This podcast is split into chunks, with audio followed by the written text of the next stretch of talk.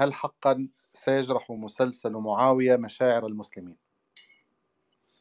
بات معروفا أن مجموعة MBC السعودية الإعلامية قد أنتجت عملا دراميا مسلسلا رمضانيا كما يسمونه عن الشخصية التاريخية والإسلامية آه، معاوية ابن أبي سفيان. وأعلنت أنه أصبح جاهزا للعرض في شهر رمضان القادم. يعود المسلسل بالذاكرة الإسلامية إلى مرحلة مفصلية معروفة في التاريخ الإسلامي بالفتنة الكبرى حين اندلعت الأزمة السياسية بعد سلسلة من الأحداث توجت في ذروتها في مقتل الإمام علي بن أبي طالب وابنه الحسين. ثم اشتعل الخلاف الدموي في هذه الأثناء وانخرط فيه جل الصحابة. وحسم بعد حروب دامية بإعلان معاوية نفسه أميرا للمؤمنين وتأسيس الدولة الأموية وتولي ابنه يزيد الحكم.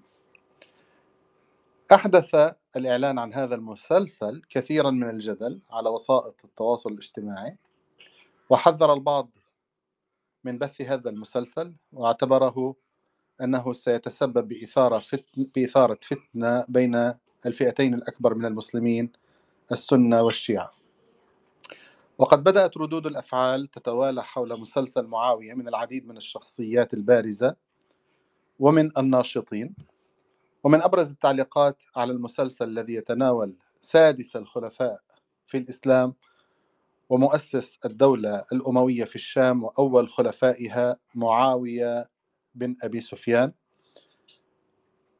فقد طالب مقتدى الصدر زعيم التيار الصدري في العراق شبكة إم بي سي السعودية المنتجة للعمل بصرف النظر عن عرضه لأنه يجدد الجرح الإسلامي.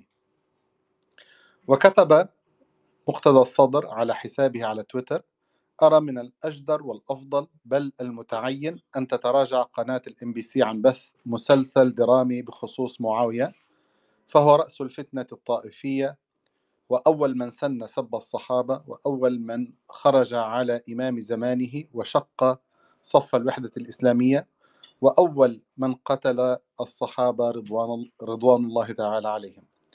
وأضاف مقتدى لا داعي لجرح مشاعر إخوتكم المسلمين في مشارق الأرض ومغاربها. في هذا السياق ومع اعتماد المسلسل المذكور كمجرد مثال كان لابد من طرح الأسئلة التالية كيف يمكن أن يتعامل المسلمون مع أحداث التاريخ وانعكاساتها على الواقع؟ وهل ستستمر أزمات التاريخ عاملا فاعلا في تمزيق المسلمين كلما تم تداولها أم أن هناك إمكانية للبحث والمراجعة والتدقيق والاستفادة من التاريخ في بناء مستقبل أفضل بعد استخلاص الدروس والعبر والبناء عليها بما ينفع الأمة في مسيرتها؟ دكتور إيهاب لديه مداخلة في هذا الموضوع إن شاء الله يستكملها ثم نتابع ونفتح النقاش. تفضل دكتور إيهاب. جزاك الله خير. حسنا هو يعني آه، أي أمة تاريخها في آه، نقاط قوة ونقاط ضعف. و استغلال نقاط القوة ونقاط الضعف في التاريخ آه، عملية طبيعية لأنها يعني جزء من التاريخ يعني. وأصحاب المصالح سواء كانت حسنة أو سيئة يستخدموها يعني. فدي حقيقة محاولة إيقاف ذلك أو منعه مش بشري ومش هيحصل يعني. آه، الوقت في أمم تنهض وبالتالي تنجح في إنها توجد رأي عام. آه، يضع التاريخ في إطار يساعد على النهضة. وفي أمم في حالة انهيار أو انحطاط أو استعمار وديت يستخدم تاريخها للإيقاع بها. فإحنا في الحالة الثانية أي يستخدم تاريخنا في الإيقاع بنا آه، فطبيعي إنه يستغل بهذا الشكل. آه، بالرغم من إنه يعني البحث مطلوب إنه يكون في في الناحية النظريه بس هو البحث في النظريه دون إدراك الواقع ملوش يعني خطر يعني. فخلينا نحط الإطار بشكل جيد يعني. آه، اللي حاصل حاليا تحديدا هو إنه آل سعود قرروا إنه من المناسب إثارة الناحية الطائفية. ودي مش أول مرة. هم الجماعة بيستخدموا الناحية الطائفية من بيتم الناحية الطائفية من من يعني نهاية السبعينات. دفاعا عن انفسهم ضد التمدد الإيراني. فالجديد إنهم يعني قرروا إنهم يصعدوا استخدام الناحيه الطائفيه ثاني مرة ثانية يعني. آه، أتصور في الحالة ديت بالذات إنه هم الأيام دي بياخذوا نصائح ماكنزي وفي العقل الغربي يتصور إنه بالإمكان استخدام معاوية لدعم الأنظمة الملكية باعتبار إنه هم بيدركوش الغربيين وإذا أدركوا بيسألوش يعني. إنه في فرق بين الملكية المطلقة اللي يمارسها آل سعود حاليا وبين التلاعب بنظام الإسلام للسماح بتوارث الحكم اللي هو اللي عمله الدولة الأموية والدولة العباسية مثلا والدولة العثمانية. آه، فهم يروا إنه تضخيم معاوية في الوقت الحاضر مناسب سياسيا لأنه بدعم الأنظمة الملكية بيعطيها شرعية وبيثير الناحيه الطائفية. الغير الطبيعي في في في في حقيقة في الوضع الحالي في هذا الشأن بالذات انه المعتاد في كل الأمم وعبر تاريخ الأمة الإسلامية مثلا إنه جمهور الأمة بيثيرش الاحقاد الطائفيه لأنه جمهور الأمة ما عندوش مبرر أو داعي يثير الاحقاد الطائفية. اللي معتاد على ذلك هي الطوائف لأن الطوائف محتاجة تثير الأحقاد الطائفية وتثير التاريخ وتثير السردية التاريخية بتاعتها للحفاظ على نفسها ضمن الجمهور وإلا تذوب فيه. وهذا الكلام مش خاص بالطوائف الموجودة ضمن الأمة الإسلامية بس ده خاص باي ده موجود في كل طائفة موجودة ضمن اي أي جمهور أو أمة أكبر منها يعني. فاللي ينظر مثلا لتاريخ الإمامية الاثنى عشرية يجد إنه مسألة إثارة الناحية الطائفية للحفاظ على وجود الطائفة والحفاظ على وجود مبرر الاستمرار الطائفة عريقة فيها. والدولة الصفوية بالذات آه، ركزت ركزتها بشكل أبشع وأبشع. يعني فكرة الحسينيات واللطميات والمسائر السنوية والكتب اللي يعني تستثير الأحقاد ديت عريقة في في الطائفة خصوصا بعد التحريف الصفوي لها. آه، فده مش جديد.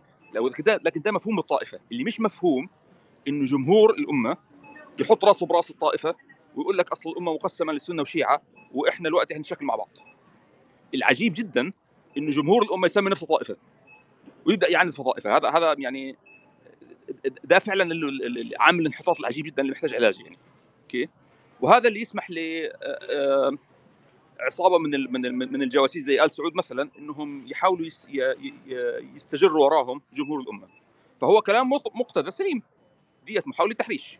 مقتدى الوقت هو يعني بيقول الكلام ده لأنه هو له مصالح سياسية ولأنه هو جزء من منظومه منظومة استعمارية في العراق لكن كلام صحيح.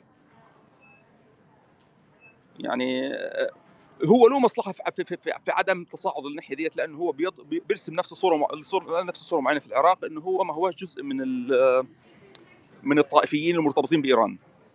بغض النظر عن الكلام ده مش صحيح لكن يعني على الأقل هو دي الصورة اللي بيرسمها وبالتالي هو من مصلحته إنه يتخذ هذا الموقف. لكن الموقف في نفسه سليم. دي إثارة إحقاد غير مبررة ابدا واللي بيثيرها بيثيرها عشان يستغلها لدعم مواقفه الخيانية. فمفروض إنه ما يبحثش هذا باعتباره بحث تاريخي ولا إثارة تاريخ ده استغلال للتاريخ لأغراض دنيئه جزاكم الله خير. طيب تفضل دكتور عمر. لديك مداخلة تفضل. آه، الحقيقة أنا بأكد بس لو, لو أزلت السماعة وتحدثت مباشرة لإزالة التشويش إذا سمحت. دكتور آه، إيهاب الحقيقة كلام صحيح جدا. وأنا أعتقد إن إحنا إحنا في مشكلة أكبر حتى من مشكلة آه، السرد التاريخي لبداية الدولة الأموية. أنا أعتقد إن إحنا محتاجين نبص لثلاث عناصر مهمة. العنصر الأول هو آه، توقيت إصدار العمل. العنصر الثاني من أصدر العمل. العنصر الثالث آه، هو الخط العام اللي هياخده العمل من الناحية الدرامية. إحنا طبعا المشكلة إن التاريخ له أكتر من وجه للقراءة ومش معنى إن أنت بتقول الحقيقة آه، جزء يعني بعض الأمور الصحيحة إن الصورة كلها صورة صحيحة. ف وإحنا شفنا الكلام ده في أكتر من عمل آه، درامي بياخد نص الحقيقة بس ويعرضها لتحقيق أغراض سياسية. النقطة الثانية أن مصدر هذه هذا العمل آه، آل سعود النظام الحاكم في السعودية وأنا أعتقد أن هو على مدى التاريخ يعني القصير دي أثبت أن هو عامل دايما معادي للأمة بيهدر ثرواتها وبيهدر إمكانياتها الطبيعية وإمكانياتها البشرية في سبيل تحقيق نفوذ ما مش ليه هو لمن يديره يعني. وهي طبعا ال- ال- ال- المنظومة المنظومة الغربية وعلى راسها أمريكا. فمصدر العمل نفسه عليه علامات استفهام آه، توقيت العمل آه، توقيت العمل توقيت برضو في في فترة آه، أزمة طائفية موجودة بعد اللي حصل في سوريا والخلل اللي موجود في منظومة المنطقة العربية اللي هي سنيه بالأساس ومحاولة إيران اللي لها بعد سياسي عميق يعني ومهم وجيوسياسي وطبعا فيها جزء طائفي لكن هي بتحاول ال ال ال كل الأنظمة إنها تديها فقط البعد الطائفي ويمكن ده مش صحيح قوي في أبعاد سياسية وجيوسياسية متعلقة بموقف إيران ورغبتها في الحفاظ على أمنها القومي من حالة السيولة وحالة العداء اللي موجودة في المنطقة العربية ده لا يعني إنهم ما بيستغلوش البعد الطائفي ولكن ليس هو العنصر الوحيد في إدارة الصراع بين العرب وبين وبين إيران. آه، فإحنا قدام أزمة استغلال التاريخ لصالح أغراض سياسية كما ذكر دكتور إيهاب آه، فكرة تثبيت آه، آه، يعني إحنا نفتكر المسلسل العظيم بتاع ثلاثية الأندلس يعني في منتهى الرقي ولم يتعرض للأزمات بعيدة وكان عميق للغاية أنا أعتقد إن لي- ليس من الهدف إن إصدار المسلسل ده هو آه، آه، تعميق الرؤية التاريخية لا هي سرد تاريخي خاص بالنظام السعودي لإصدار رسائل معينة وطبعا هي في النهاية طائفية. وإحنا شفنا يعني في في عمل هيصدر عن أبو لؤلؤه فيلم آه، هتنتجه إيران. اذا فدخلنا في بعد تاني آه، فكرة كل واحد بيتمترس خلف الطائفة بتاعته ومن أشعل هذا الصراع بالتأكيد هي ال- ال- المملكة العربية ال- سعود. إحنا قدام أزمة بتنتجها السعودية وبترسخ ليها وأعتقد ده يعني في منتهى الخطورة وهيؤدي لمشاكل أكبر بعد كده. ومع حالة ال- الفوضى والسيولة الموجودة في في المنطقة بقى هتزيد حجم المشاكل آه، بشكل أكبر. ويعني آه، خلينا نقول إن إيران وتركيا آه، يعني إحنا صنفهم تصنيف صحيح المفروض يكونوا ليس ليسوا اعداء وإذا كانت تركيا قد تكون في مفروض إنها تكون في خانة الصديق أو الحليف فإيران على أقل تقدير ممكن تكون في خانة المنافس لكن مش خانة العدو. لو حبينا نوصف العدو صحيح في المنطقة فهو الحلف الصهيوني الخليجي اللي اللي بي اللي بيدمر وعايز يدمر كل إمكانيات الأمة وكل إمكانيات المنطقة وإحنا شفنا الكلام ده تدخلهم في مصر بشكل يعني واضح جدا في الانقلاب. نفس الكلام في انقلاب تركيا والضغط على العملة التركية. اذا إحنا قدام محور يمكن وصفه الحقيقة بانه العدو. يعني السعودية تتحط في مكانة العدو النظام السعودي طبعا. أما آه، تركيا وإيران وهي القوى الإقليمية الأخرى أعتقد محتاجين نتصرف بشكل مختلف وإيران صعب إنها تكون في مكان العدو في في هذه الفترة. فاصدار المسلسل ده هو تغذية لل- لل- للطائفية ومحاولة لوضع إيران مرة أخرى في مكان العدو عند جمهور الناس. وده أعتقد خطر كبير جدا آه، على العقل الجمعي لل- لل- لل- للعرب كلهم المنطقة كلها.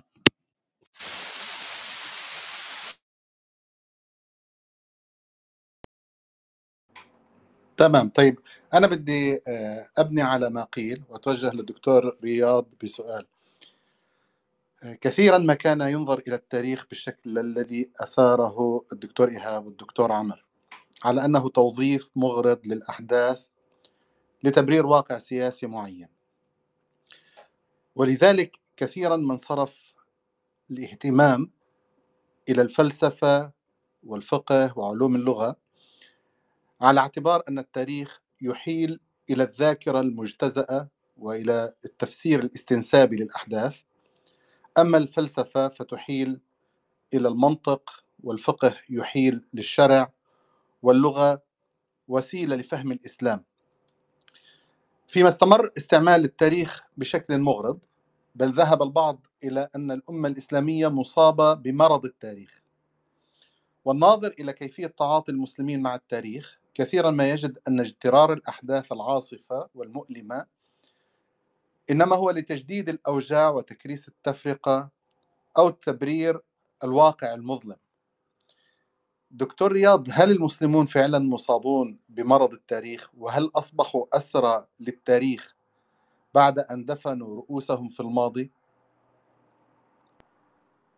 نعم السلام عليكم. هي يعني يعني السلام. في في سبب يعني إنه الانسان يعني يعتقد ذلك لأنه يعني هاي الأمة بتعيش يعني تناقض آه، رهيب يعني بين إن الوضع الذي كانت عليه ويعني من أفضل كنا في وضع بنكون رائدين رائد رائدة الأمم والآن نحن فعلا وحقيقة إحنا في ذيل الأمم ك ك كوضع عارض يعني.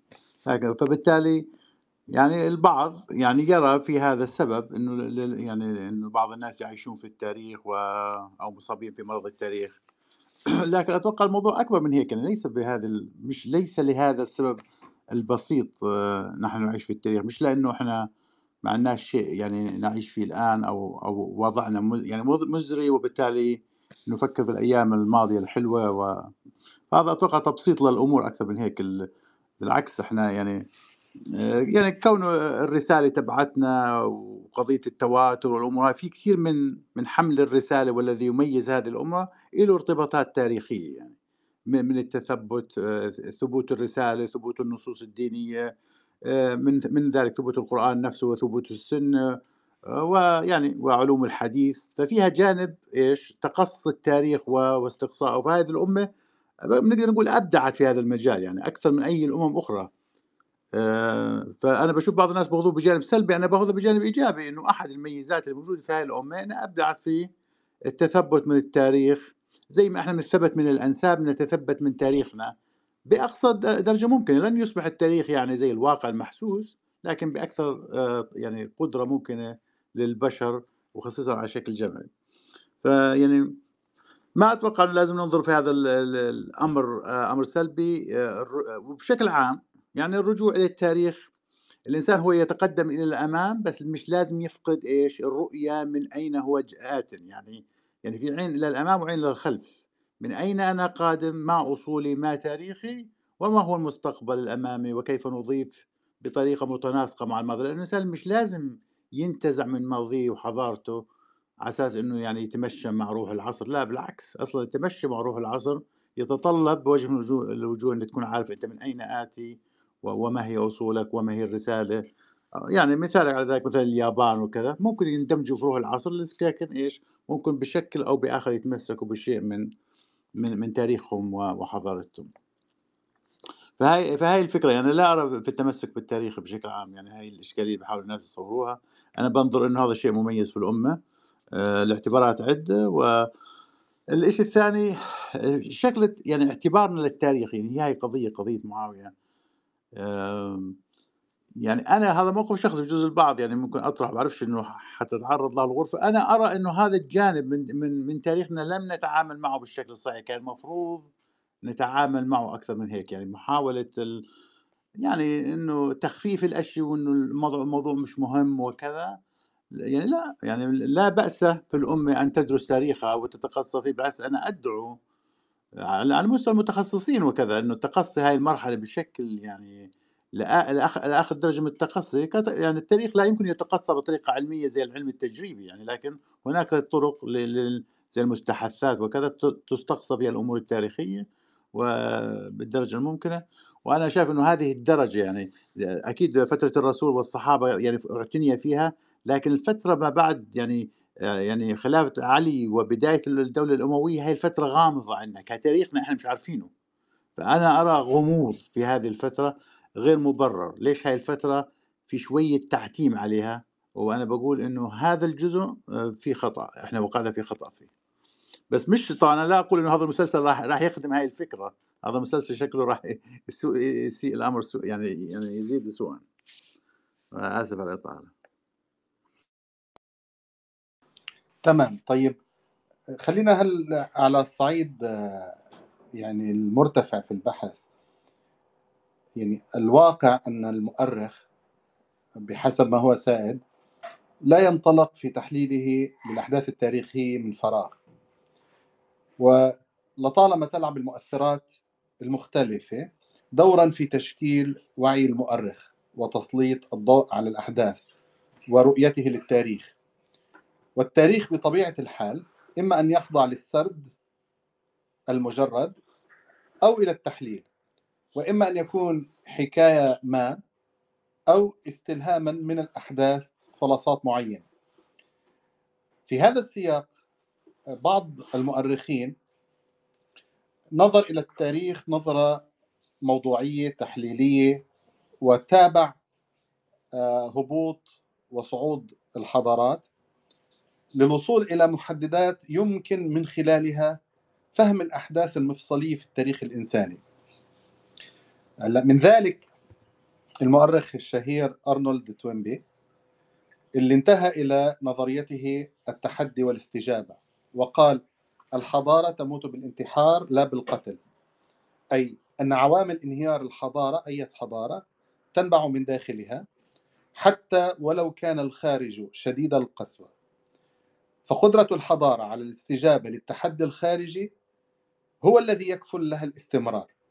السؤال الذي يطرح نفسه هنا ضمن أزمة التاريخ في الفكر الإسلامي. هل الحضارة الإسلامية قادرة فعلا على مجابهة التحديات التي تحيط بها؟ دكتور إيهاب؟ حسنا هو أنا يعني فكرة انه في نظرية عامة للتاريخ آه، لا أرى أنها صحيحة يعني.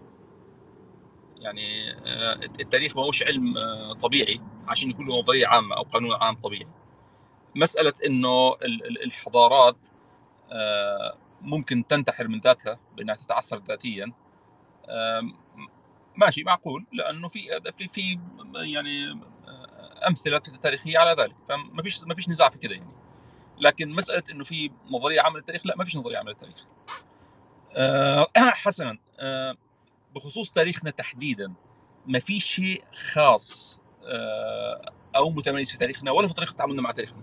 الأمة الإسلامية زي غيرها من الأمم لها تاريخ والتاريخ زي ما يعني آه، ذكرت سابقا يعني تاريخنا فيه نقاط عظيمة ونقاط سيئة. آه، ومن طبيعة الأمم إنها الحسن والسيء فيها العناصر الحسنه والعناصر السيئة فيها آه، أو العناصر الذاتية فيها والعناصر العدوه لها هتحاول توظفه يمينا ويسارا يعني. فده شيء طبيعي مش جديد. ثانيا آه، الزعم إنه تسميتها بالفتنة الكبرى دي بروباغندا استعمارية ويجب ان نتوقف عنها. يعني اللي حصل بين الصحابة شيء سيء آه، لكن لو قارنته بأي أزمة حقيقية أو حرب أهلية حقيقية في أي امه من الأمم كان شيء محدود جدا. بس الدراما اللي إحنا بنعيش فيها وبنصدقها هي اللي بتعمل لنا مشاكل في دماغنا يعني. فإحنا ننظر لتاريخنا بعيني عدونا وهذا مرض محتاجين نعالجه لكن ده مرض حديث. مرضنا القديم كان إن إحنا تجنبنا ننظر للفترة ديت كليا عشان ما نقولش كلام وحش على الصحابة لأنه هذا الكلام خطر يعني جمهور الأمة الإسلامية من آه، بعد العهد العباسي الأول تبنى موقف إنه طيب بلاش نشكل مع بعض خلاص إحنا مش هنتكلم في الموضوع ده هنعمل مش شايفينه. وهذا كان موقف خطأ. لكنه ما تبناش موقف إنه كانت فتنة ومصيبة ويا له يا خراب اللي هي القصة الدراميه السيئه هذه يعني. هذا الكلام حديث واللي عمله جرجي زيدان وأمثاله من المخبرين في نهاية القرن التاسع عشر. والمشكلة إن إحنا ما زلنا نجتره فإحنا محتاجين نعالجه يعني. ماشي؟ الجديد كمان إنه منذ آه، نهاية السبعينات أصبح جمهور الأمة بيتعامل مع بيتعامل كأنه طائفة. فأصبح عندنا طائفتين سنة وشيعة. وهذا هذه حماقه شديدة محتاج علاج هي كمان. فإحنا يعني إضافة لسوء تعاملنا الأصلي مع التاريخ اللي هو القديم إن إحنا حاولنا نتجنب الموضوع. وسوء التعامل الاستعماري بتاع إنها أصبحت الفتنة الكبرى والمصيبة والدراما والتراجيديا بتاعت اليونانيين هذه. دخل علينا العنصر الجديد إنه أصبح الوقت بنتكلم على طائفتين. وهذا خطأ ويجب أن يتوقف. فاللي محتاج علاج إنه جمهور الأمة مش يعني مفهوم إنه طائفة تخاف ومفهوم إنه الطائفة تحاول إنها تبني آه، حصون وموانع تستخبى وراها. ومفهوم إنه الطائفة تستثير الأحقاد التاريخية. مش مفهوم إن جمهور الأمة يعمل كذا أنت الجمهور خايف من مين يعني؟ فالمشكلة الحقيقية هي عند عند الجمهور اللي يستغل هذا هذه الحماقة يعني. وهذا اللي محتاج علاج حقيقه يعني أما مسألة إنك تعالج طائفة ما بتعالجش طائفة. بتعالج الجمهور. لما تعالج الجمهور ممكن ساعتها تعالج الطائفه جزاكم الله خير. تمام. طيب بدنا نعالج الموضوع اللي أثاره الحافز على هذه الحلقة. آه، من خلال إجابة طرحها الأستاذ مصطفى حمزة على موقع أفاق ميديا. طبعا كان لديه شيء من التفصيل. آه، أرجع إليك دكتور عمر بس آه، بعد قليل. لأنه ممكن أن تعلق على ما سأرويه هنا أو سأنقله هنا. من تعليق الأستاذ مصطفى حمزة. فيقول أهمية التاريخ مرهونة بمقدار استثماره في الحياة من جديد. فالقدوة من الأعلام والعبرة من الأحداث والحياة السياسية قنوات مهمة للاستثمار الأيديولوجي وذلك بإعادة صياغتها وفق منظور أيديولوجي معاصر. أنا أقتبس من مما قاله الأستاذ مصطفى حمزة لأنه كانت مداخلته طويلة بعض الشيء. فيقول سأتوقف هنا عند موضوع مؤسس الدولة الأموية وانتقال الحكم من آليات الفرز المجتمعي الطبيعي للمرشحين واختيار واحد منهم وبيعة أمير للمؤمنين. إلى حصر المرشحين في سلالة وبيعة من يفوز بتوازن القوى في المجتمع. وهنا لابد أن نقرأ التاريخ بمنظورين. الأول طبيعة المجتمعات والكيانات القائمة وأساليب الإدارة ووسائل النقل والاتصال. فالترشيح للحكم في مجتمع صغير واضح الكيانات والقوى والوجهاء في زمن المهاجرين والأنصار في المدينة. باعتبارها العاصمة والمركز الوحيد للدولة يختلف عنه في دولة مترامية الأطراف من خراسان إلى أقصى المغرب ومن اليمن إلى حدود الأناضول ودولة متعددة المراكز التي تنافس عاصمة الدولة في الكوفة.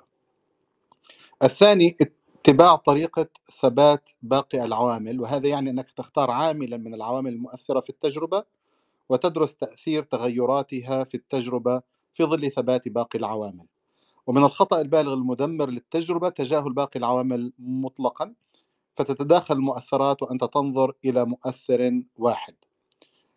يخلص أستاذ مصطفى حمزة لذلك يجب قراءة التاريخ كما نخطط في يومنا لأعمالنا ضمن الممكنات المتوفرة.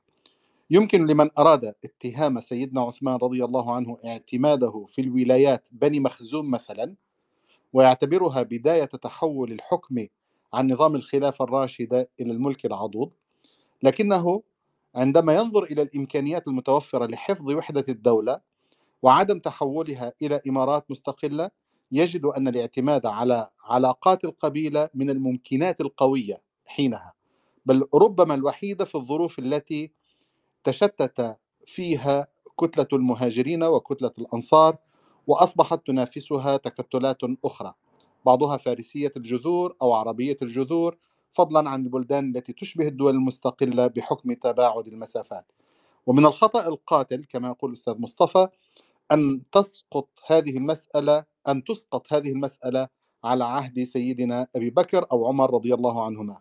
والخطأ القاتل الأكبر أن تنظر إلى هذه المسألة بعيد الدول القائمة اليوم.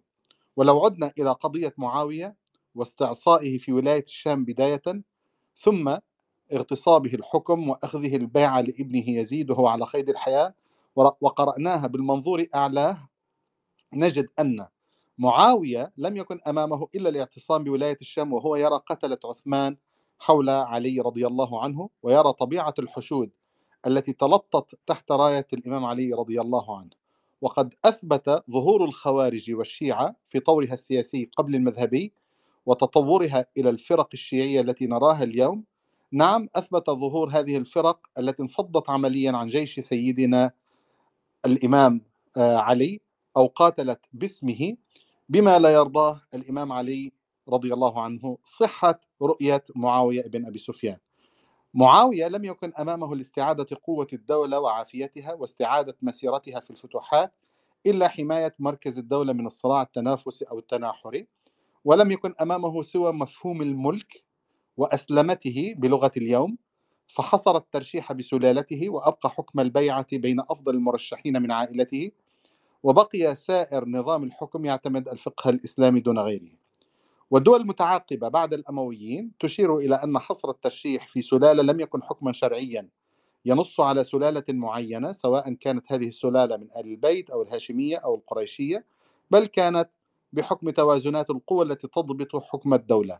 لذلك كانت الدولة السلجوقية والمملوكية رغم بقاء القريشية العباسية اسما وكانت الدولة العثمانية التي قضت على القريشية أيضا وهذا يشير إلى أن أساليب الترشيح وأشكال البيعة كانت متطورة تبعا لتطورات المجتمعات وقياس الرضا الذي هو شرط لصرح لصحة البيعة كان واقعيا يقوم على مظاهر استتباب الحكم عمليا للخليفة الجديد هذه هي آه، إجابة الأستاذ مصطفى حمزة آه، دكتور عامر تريد آه، أن تعلق؟ السلام عليكم. آه الحقيقة يعني المداخله مداخلة قيمة جدا وأنا أعتقد ممكن نخرج منها بمجموعة عناصر رئيسية. اولا لا نستطيع الحكم على التاريخ بأثر رجعي. يعني اذا يعني نشوف كل الظروف وال والملابسات والأمور التي آه، كانت تحيط بمتخذ القرار في هذه الفترة. آه، ولكن الحقيقة في مشكلة تانية ان آه، أيضا ليس البديل الوحيد الأفضل هو ما تم اختياره. كان في بدائل أخرى ربما أكثر صعوبة ربما أكثر مخاطرة ولكن آه، في السلطة دايما بيميل على من على رأس السلطة إلى اتخاذ الموقف الأكثر يعني امنا له ولمن حوله. فبالتالي كان اختيار فكرة التوارث أو فكرة الاختيار من داخل القبيلة هو اختيار الأكثر امنا ولكنه بالتأكيد لم يكن الأفضل لأن ده دخلنا في دوائر بعد كده أعتقد كانت سيئة. وعملت يعني احتكارات للسلطة وعملت حيود عن النموذج الحكم الإسلامي إلى أن وصلنا على مدى ألف سنة إلى يعني تقريبا ما بقاش هو النموذج السليم أو بيبتعد دايما عن النموذج الصحيح. وكانت يمكن من الانحرافات الكبيرة فكرة توريث الحكم آه، داخل الأسر الحاكمة. فأعتقد دي أزمة. النقطة الثانية إن قراءة التاريخ نفسها في مشكلة. يعني إحنا يعني حتى في النص من يكتب النص غير من يقرأه. يعني في فجوة بين الكاتب والقارئ سواء فجوة في الزمان أو فجوة في تفسير الألفاظ أو غيرها. وأيضا اللي بيكتب التاريخ بيبقى أو حتى اللي بيقراه في عنده انطباعات مسبقة. يعني في مجموعة من الأسس الفكرية بت بت بتتحكم في التفسيرات سواء تفسيرات من يكتب أو تفسيرات من يقرأ. فدي أزمة في التاريخ لأن هو كلام مش مش زي مثلا الحديث مثلا أو الأثر في درجة من الدقة في عملية النقل والتواتر. فالتاريخ يعني يمكن أقرب إلى التفسيرات الشخصية. طبعا في جزء موضوعي لكن الجزء الشخصي فيه يمكن أكتر شوية في بعض الأمور. علشان كده صعب نخرج منه بحكم يعني. ممكن ناخد منه إطار عام أو خط عام للحكم واستنتاجات كلية. لكن مش بالضرورة دايما المعلومات والوقائع وتفسيرها بيكون مطابق للواقع في الوقت ده. نتيجة لاختلاف فهم النص سواء للكاتب أو القارئ أو حتى الاختلاف المقدمات الفكرية للاثنين فالتاريخ من العلوم طبعا الاجتماعية لكن مش بدرجة الصلابة اللي ممكن نطلع منه ب أحكام كلية يعني. بالذات لأن هو مش ليس بالضرورة أن يكون دقيقا في كل ما يكتب. وعدم الدقة هنا لا لا تعني الكذب ولكن الانطباعات الشخصية أو المقدمات الفكرية اللي عند الكاتب أو حتى مفسر النص التاريخي. ف إذا كان في بعض الضغوط اللي كانت موجودة أثناء فترة الحكم فترة الأزمة اللي حصلت بين الإمام علي وسيدنا معاوية رضي الله عنهم لكن في النهاية ليس القرار الصحيح هو ما حدث لأن كان ليه تأثيرات أعتقد سلبية كبيرة خدت وقت صحيح وكان وجود النظام المجتمعي القوي قلل من حدة الخطر ده ولكن في النهاية ارسى يعني أرسى مجموعة من المبادئ اللي بقت ثابتة تقريبا في نظام الحكم الإسلامي ودي أعتقد أثرت كتير في بنية المجتمع وعملت مشاكل كبيرة جدا. فأتفق مع فكرة إن الضرورة إن إحنا نحترم القرارات ولا نحكم عليها بشكل يعني لاحق ولكن في نفس الوقت ليس كان مش هو الأفضل دايما. يعني إذا كانت حتى الضغوط موجودة فمش شرط مش شرط يكون من اتخذ القرار اتخذ القرار الأفضل. يمكن على المستوى التكتيكي في الوقت ده والظروف دي نعم ولكن على المستوى الاستراتيجي وده الأهم أعتقد كان في خطر وخطأ كبير في اللي حصل في هذه الفترة وحصر عملية ال- الخلافة والسلطة داخل أسرة حاكمة. ده كان أعتقد من الأخطاء المركزية الكبيرة اللي حصلت في الفترة دي. ويمكن وكمان تولية من التالي في حياته وأخذ البيعه في حياته أعتقد ده بقت سنة مستمرة بعد كده وكان ليها أثر سيء جدا على التاريخ الإسلامي كله. شكرا. تمام. هل في هناك أي تعليق إضافي على مداخلة الأستاذ مصطفى حمزة؟ أستاذ طعان تفضل. الله يزيد فضلك. الله يعطيكم العافية يا رب. يبارك فيكم. هو في آه، ملاحظة بشكل عام آه، على الناس يعني. يندر إنه شخص يحدد موقف من آه، حدث معين بدون وجود رأي مسبق. أو سقف مسبق هو حدده آه، فصار يفسر يعني الوقائع والأحداث بناء على آه، تصور مسبق أو أو سقف معين هو بيعتبر إنه ما لازم يتجاوزه. يعني هو يمكن الدكتور إيهاب آه، في نقطة كثير مهمة ذكرها. إنه الأمة الإسلامية أمة منها الأمم صحيح إنه هي تعتنق يعني المبدأ القطعي اللي هو من الله سبحانه وتعالى مبدأ الإسلام. ولكن اللي بتعمله الأمة الإسلامية هذا جهد بشري. والبشر بتغلط والبشر لها ما لها وعليها ما عليها. البشر عموما ممكن يكون الإنسان يعني في صفحات ماصعة بحياته بتاريخه وممكن يكون صفحات سوداء. أو نقاط سوداء خلينا أقول في صفحات بيضاء كثيرة. فم- فيجب ابتداء يعني لما إحنا بدنا نتعامل مع الموضوع ليس القضية أن ننفي أنه حصل مشكل عندنا. آه، هو أحيانا آه، بعض التفصيلات بتضيع عن الحقيقة. يعني ممكن الإنسان مثلا يجي يفسر كل حدث جزئي معين آه، تفسير قد يعني يحتمل يكون معه حق كحدث جزئي. أو على الأقل ممكن إنه بتقول أنت هذا التفسير محتمل. طيب لكن في صورة عامة إحنا ما الأصل إنه آه، يعني ما نشوفها. إنه هاي الأمة الإسلامية يعني اللي لما النبي صلى الله عليه وآله وسلم في كثير من الأحاديث من النصوص آه، يوضح إنه الأمة الإسلامية هي صاحبة السلطان الأمة هي بتختار هي بتبايع يحذر من اللي بتتسلط على رقاب المسلمين بدون إرادتهم بدون اختيارهم بدون طيب إحنا بتاريخنا في عنا لما تيجي تقول أنت في شيء اسمه دولة أموية. يعني دولة بني أمية. طيب ودولة بني العباس والدولة العثمانية ومرأ طبعا يعني ما بين هذه يعني هذه الفترات دول وكيانات أخرى.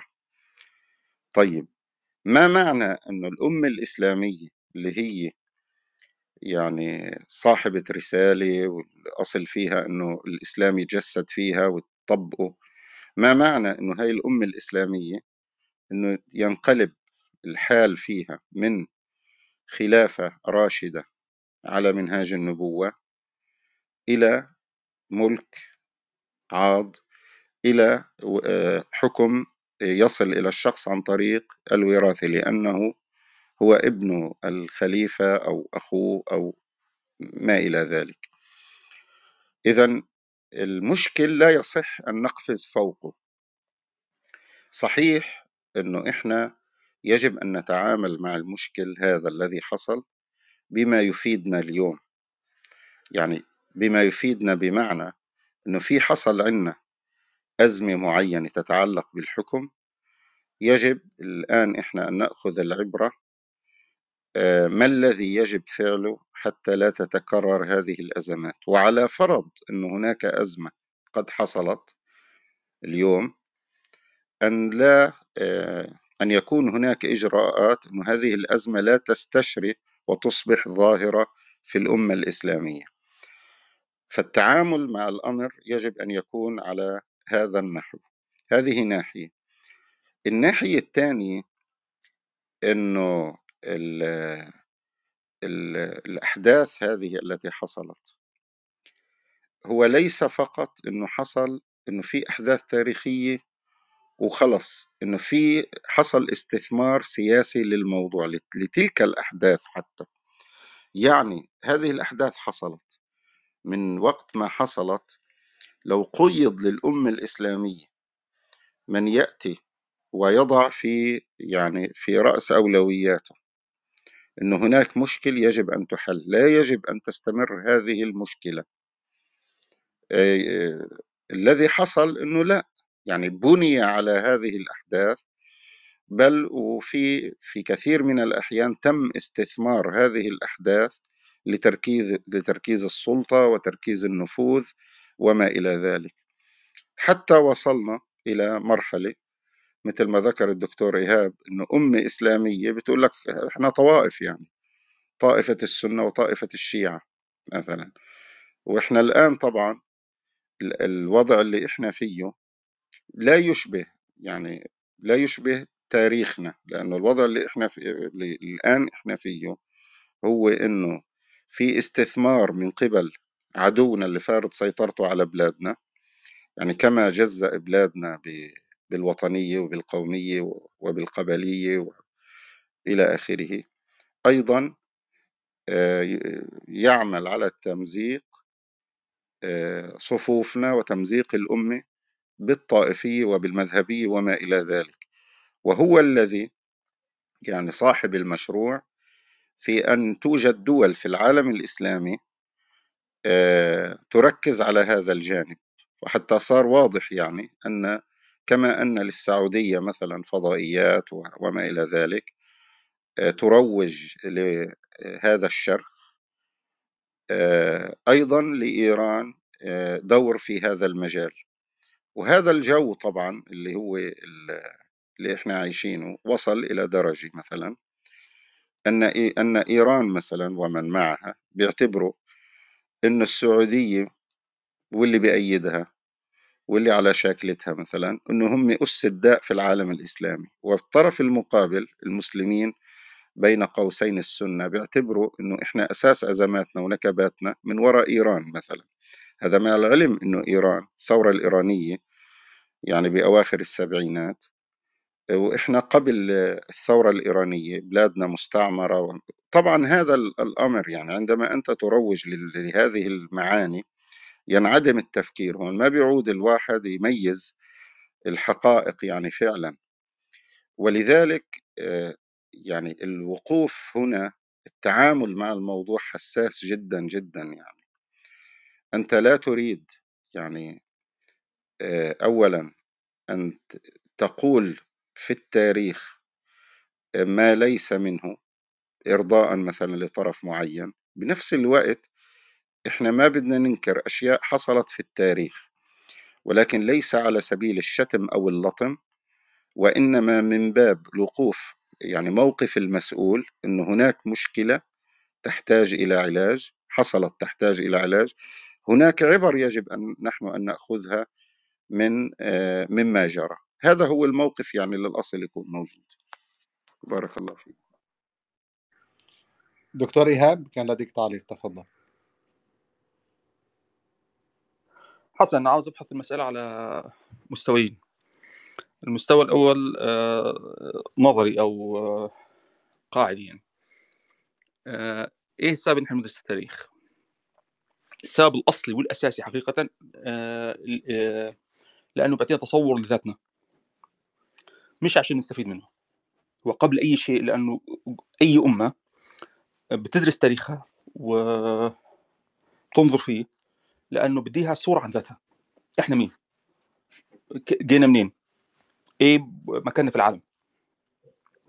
فهو هذا العمل الأساسي للتاريخ قبل أي شيء ثاني. ثم المساله الثانية اللي هي مسألة إن إحنا يعني قبل ما نستفيد من تجارب الآخرين محتاجين نستفيد من تجاربنا إحنا اللي أحسننا فيها واللي أسأنا. آه، فموقفنا موقف الامه الإسلامية التاريخي بتاع إن إحنا نتجنب البحث في آه، الحرب الأهلية بين الصحابة خطأ. لأنه زي ما إحنا شفنا يعني إن كان في يوم من الأيام كان المساله مش واضحة النهارده واضحة تماما يعني إنه خطأ.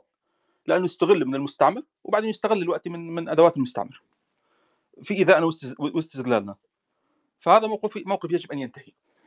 ده دي المسألة اللي إحنا محتاجين نحسمها يعني إنه هذا الموقف يجب أن ينتهي. إنه ما ينفعش نحن نتجنب التاريخ لأنه إذا أنت ما استخدمتوش غيرك هيستخدمه. ضدك. ويستخدموا لايذائك وإحنا شفنا الكلام ده وعشناه بقالنا أكثر من 100 سنة. ويستخدم على أكثر من صعيد وعلى أكثر من طريقة. فهذا الموقف يجب أن يترك. الوقت ما زال هناك من يدعم هذا الموقف لأنه جامد. وبيقول لك ما هو اللي عملوه المسلمين زمان مش ممكن يكون غلط. ليه؟ ما هو الدليل العملي أثبت إنه غلط. الطرح اللي انت تفضلت به أخونا مصطفى حمزة في جزء منه ما فيش فيه نزاع. اللي هو إنه صحيح إن إحنا لما لما نستحضر حدث تاريخي المفروض نستحضره في إطاره مش في إطارنا. يعني محتاجين ندرك إيه الحدود وال والخيارات الموجودة أمام الشخصيات اللي في اللي كانت تلعب دور في الحدث هذا. لكن في رأيي إنه يعني إنه زاد في الموضوع. يعني تقييمه له آه، تجاوز في محاولة لموافقة أدعي أنا في محاولة لموافقة الرأي التقليدي اللي هو يعني كلهم كانوا كويسين. وهذا هذا الكلام مش سليم. لأنه مشكلته اولا إنه ممكن يحرف آه، مفهوم يعني نظام الحكم في الإسلام. دي مسألة أولى. ثانيا مش موافق للحقيقة. يعني طمطم على الأمور بشكل غير موافق للحقيقة. مش سليم. يعني أنت بتتكلم عنه هذا الحدث اللي بتتكلم عن الحرب الأهلية بتتكلم عنها هذه من أحداثها كانت انتهاك مكة والمدينة يعني مش معقول يعني؟ ما تقوليش إنها غلطة غلطة درامية زي اسمه زي ما أمريكا بتقول بتقول عن عملها الاستعماري إنها غلطة درامية وكنت نقصدها يعني ما ينفعش يعني. يعني هذا الكلام يفقد يفقد الكلام مصداقيته. فمحتاج الواحد ينظر باتزان وبعداله يعني. ثانيا أنت بتقول نحن محتاجين ندرس الموضوع في إطاره. ما هو في إطاره كان في تصور عند غير المسلمين من الكفار إنه طريقة الحكم نظام الحكم الطبيعي هو النظام الملكي. فاللي حصل إنه المسلمين تاثروا بالنظام الملكي. فده أدخل على الإسلام عنصر غريب عنه. فما تقوليش إنه هو أصله ما فيش عنده مدخل ثاني لا في مداخل أخرى. مع إنه في نقطة صحيحة فعلا يعني ذكرت وهي نقطة يعني ما, يعني الناس ما بت ما بتقدرهاش قدرها. إنه يعني ال ال الدولة الإسلامية آه، في فترة الحرب الأهلية كانت مراكز ثقلها مش زي بعض. يعني مركز الثقل اللي هو اللي كان في مصر وشمال أفريقيا كان خامس سياسيا مالوش وزن سياسي. مركز الثقل اللي هو كان في الشام كان متحد سياسيا. مركز الثقل اللي كان في آه العراق ما كانش متحد سياسيا كان منقسم سياسيا بشدة.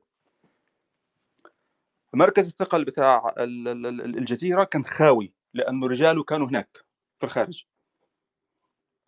وده مش شيء غريب لأنك أنت بتتكلم على دولة نمت بشكل عمره ما حصل في التاريخ يعني. ده حدث تاريخي مش طبيعي ابدا يعني. لكن اللي حصل إنه عملية ادارته حصل فيها مشكلة. فمحتاجين نعالجها في الإطار ده يعني. في الإطار ده بتلاحظ إن المسألة يعني صح حرب أهلية صح شيء سيء صح شيء يعني في في خروج عن الشرع. ومفروض إن إحنا ما ما نبررش الخروج عن الشرع بأنه أصلا ما كانش في عنده حل ثاني آه لكنه في حدود. ولما تبص على عدد القتلى يعني ولا بيطلع حرب صغيرة من حب... معركة صغيرة من معركة الحرب الاهليه الأمريكية اللي هم دلوقتي بيقول لك عليها يا أخي هذا موضوع انتهى. يعني الأمريكان مثلا بيحطوها في إطارها إنه هذا موضوع انتهى وخلاص. وبنمشي بعده. لأنه أمريكا ناهضه وبتسمحش للآخرين إنهم يعبثوا لها بتاريخها.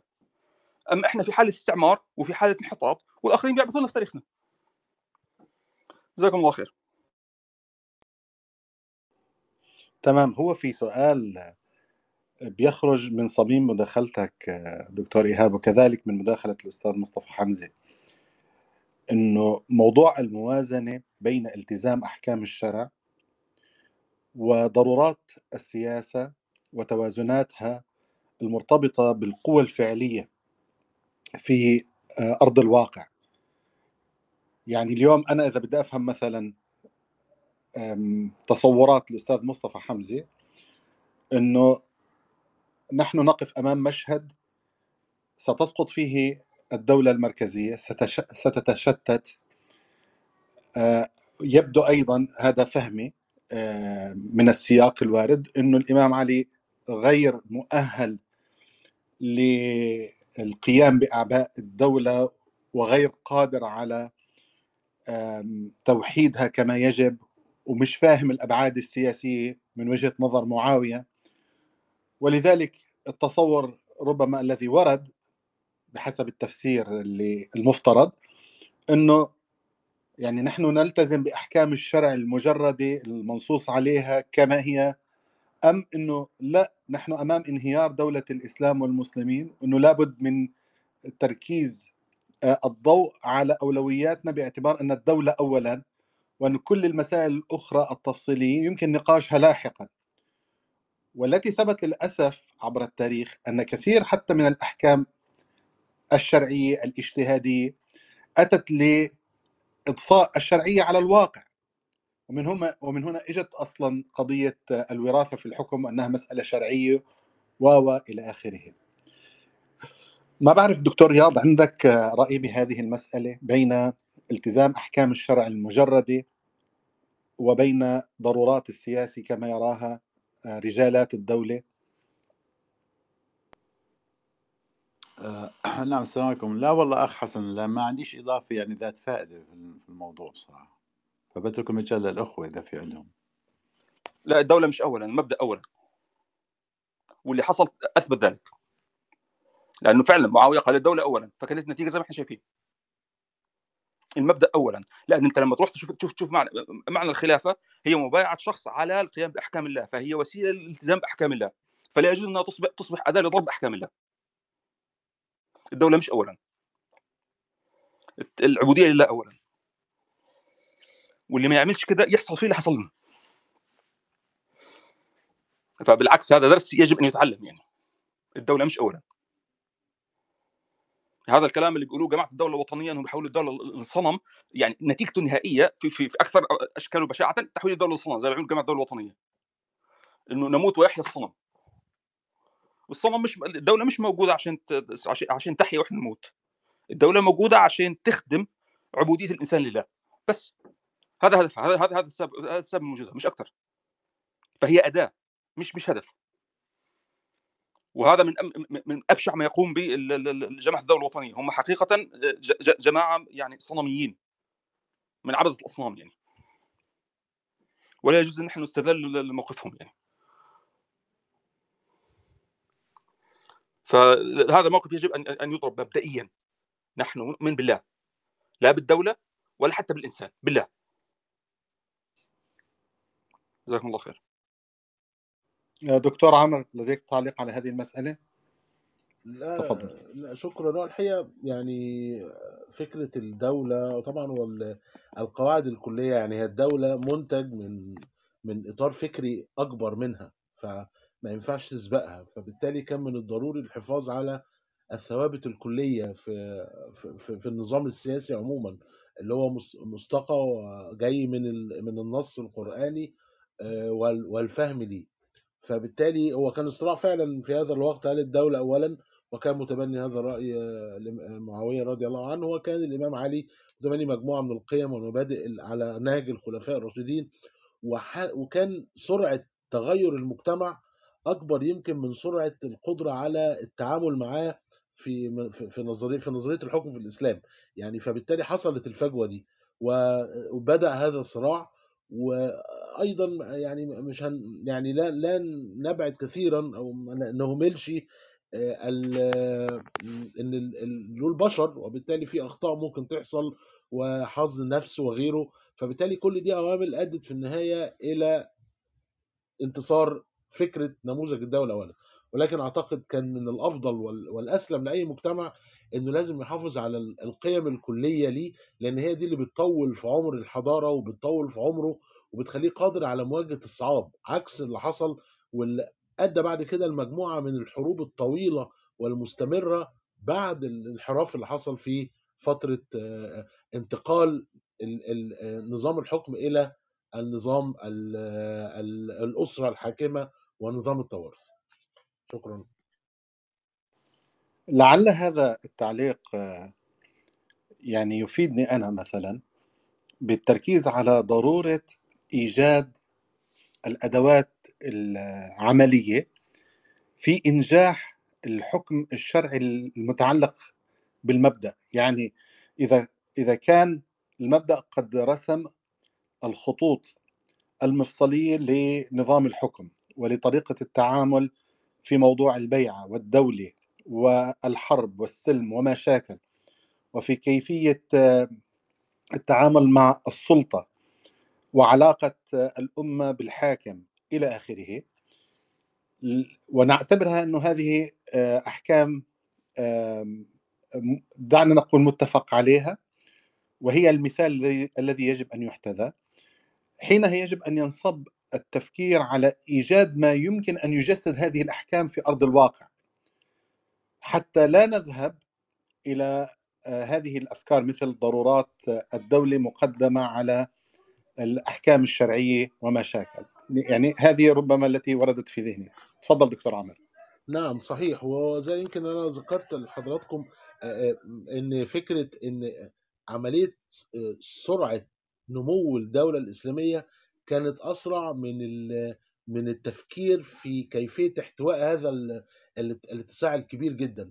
يعني كانت البداية الدنيا محدودة في يعني عدد محدود موجودين جنب بعض فبالتالي يمكن إدارة الأمور كما حدث مع آه، أبو بكر وعمر وعثمان رضي الله عنهم. ولكن مع الاتساع اللي حصل ده ابتدت تظهر كان لابد من ظهور نموذج ما. يعني فكرة ال ال كل منطقة ليها عدد معين من من الناس اللي ليها حق الانتخاب. شكل ما من الأشكال طبقا للظروف ويمكن ده اللي لم يكن موجودا. فبأكد على كلام حضرتك إن إحنا محتاجين رسم الإجراء. إزاي النموذج المثالي ده يتحول إلى نظرية تطبيقية على أرض الواقع. وده افتقدناه فترات طويلة ويمكن حصل خمول كبير خلال فترة طويلة في محاولات ولكن ما قدرناش نتواكب دايما مع التغيرات المتلاحقة اللي في اللي في المجتمع وفي في التاريخ طول تاريخنا. فبالتالي حصلت الفجوة الكبيرة دي. فبقى في نموذج عظيم جدا ولكن لا توجد إجراءات واضحة طبقا للظروف تقدر تتحط النموذج ده على الأرض ويمكن دي الإشكالية الكبيرة في المجتمع.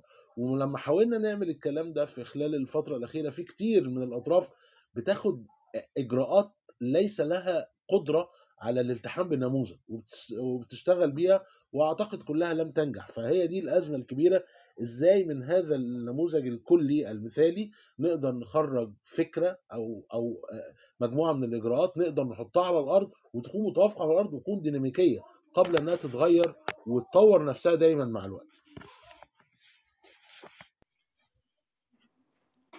تمام طيب أنا بدي أرجع أطرح سؤال هل هذه المرة على الدكتور رياض وأظن أنه لدي إجابة عليه. رؤية الإنسان للتاريخ كما يقول آه، البعض تعبر عن رؤيته للكون. ودراسة الإنسان للتاريخ هي منبثقة عن دراسة الإنسان للكون نفسه. فالتاريخ هو قصة الإنسان على الأرض. وكما تقول الأسطورة إن الذين يمسحون آثار أقدامهم يموتون مبكرا. لذلك اهتم القرآن بالتاريخ وكانت القصص أحد محاوره الكبرى. فلم تكن القصة غايتها السرد وإنما أخذ العبرة والعظة لإصلاح حركة الإنسان في حاضره ومستقبله. فلا يفترض بالتاريخ أن يكون اجترارا للماضي بقدر بقدر ما هو إبصار للمستقبل. السؤال هو هل رؤية الإنسان فعلا للتاريخ تندرج في إطار رؤيته للكون؟ وهل يجب اعتماد الأيديولوجيا في تفسير أحداث التاريخ؟ أم يجب اعتماد التاريخ للتعامل مع الواقع, مع الواقع والمستقبل؟ تكيفا مع القول الوارد عن المسيح عليه السلام دع الموتى يدفنون موتاهم واتبعني. دكتور رياض؟ نعم أنا أتوقع بقول اللي وضعه الدكتور إيهاب بيكون أفضل كأنه هو إحنا دراستنا للتاريخ هي اللي حقيقة أو مش أفضل هي أكثر دقة خلينا نحكي. يعني كلاهما صحيح بس هناك صحيح وأصح أو دقيق وأدق اللي هي فكرة إنه التاريخ هو اللي فهم ذاتنا لتصورنا لذاتنا حتى هذا على مستوى الإنسانية في تاريخ الإنسانية يعني يصلح حتى نعرف ما إيش ذاتنا كإنسان آه، فبالتالي وهذا طبعا بصب في قضية اللي هي الجدلية أو التعامل بين الذات وبين الموضوع أو بين المدرك والمدرك و... ف نعم آه، إذا بدك تحطه في إطار إنه نعم إحنا دراستنا للتاريخ هو لفهم الكون أو لفهم الطبيعة آه، يجوز ذلك. بس إذا بدك تأخذ الفكرة لمستوى الأرفع والأدق يعني لأنه حتى فهمنا للكون وللواقع هو في النهاية حقيقة حتى ندرك ذاتنا حتى نعرف من نحن. يعني يعني آه، لماذا نحن هنا؟ ما الغاية؟ ما الهدف؟ وإلى أين المصير؟ كل هاي في النهاية حتى إدراكنا للواقع ول وللواقع الخارج الذهن يعني كله بيرجع لهذه إدراك الذات. هي هي المحور الأساسي. أصلا الوعي هو إدراك الذات. يعني كل النقطة راح ترجع لإدراك الذات. أتوقع هذا هيش بتكون أدق وأفضل يعني. للأسف ما عنديش والله إضافات كثير أنا مستمتع بالنقاش بس يعني الموضوع عملي أكثر من نظري.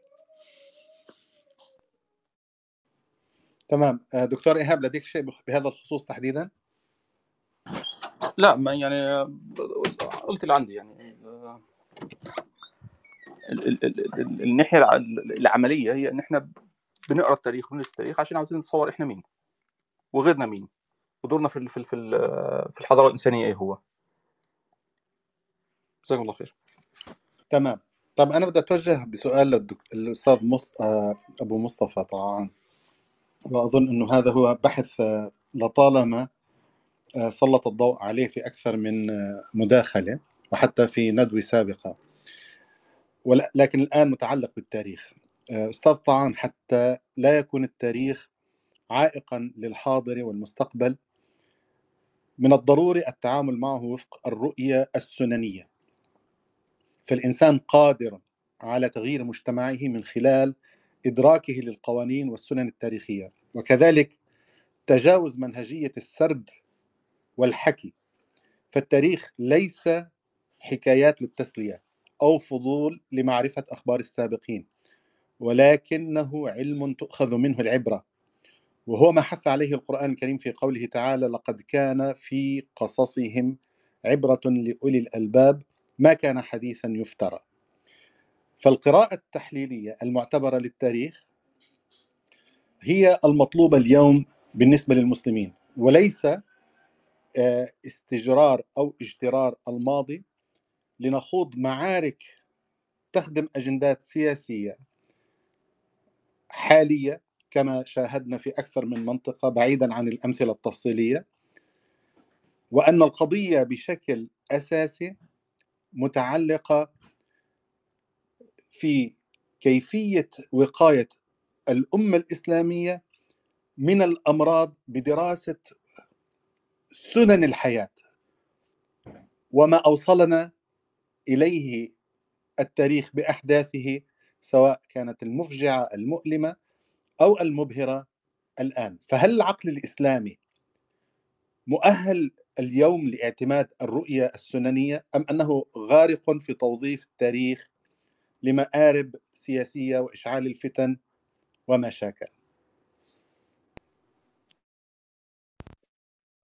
نعم الله يبارك فيك.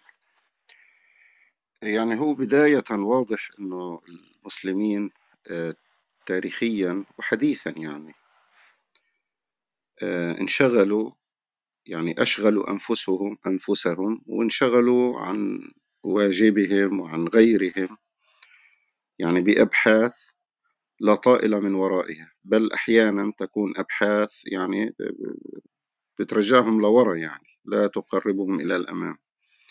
سواء كانت الأبحاث تتعلق بالتاريخ إنه الحق مع مين هو لا يبحث الحق مع من يعني ليبنى على الشيء مقتضاه ليأخذ العبرة مثلا ليستفيد. هو يبحث يقول مثل على سبيل المثال يقول لك أنا السني مثلا إذا الحق مع مين؟ بده من هالباب يعني من باب طائفي مثلا والطرف الآخر نفس الشيء. طبعا هذا ليس له علاقة مطلقا يعني بالناحية العملية. هلأ الملاحظ إنه يعني الفكرة الإسلامية فكرة هي جاءت للتطبيق في حياة البشر. هي ليست فكرة خيالية وليست فكرة نظرية. وكون الفكرة الإسلامية جاءت للتطبيق يعني نلاحظ مثلا أنه لما آه، النبي صلى الله عليه وآله وسلم انتقل إلى الرفيق الأعلى.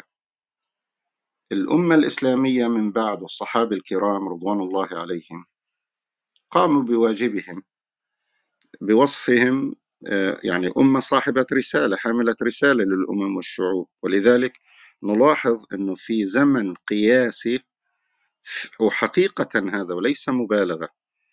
يعني أن تكتسح أنت رقعة جغرافية واسعة في زمن قياسي قصير وتجد أنه يعني شعوب وقبائل مختلفة الأعراق والألوان واللغات والعادات والعقائد وال...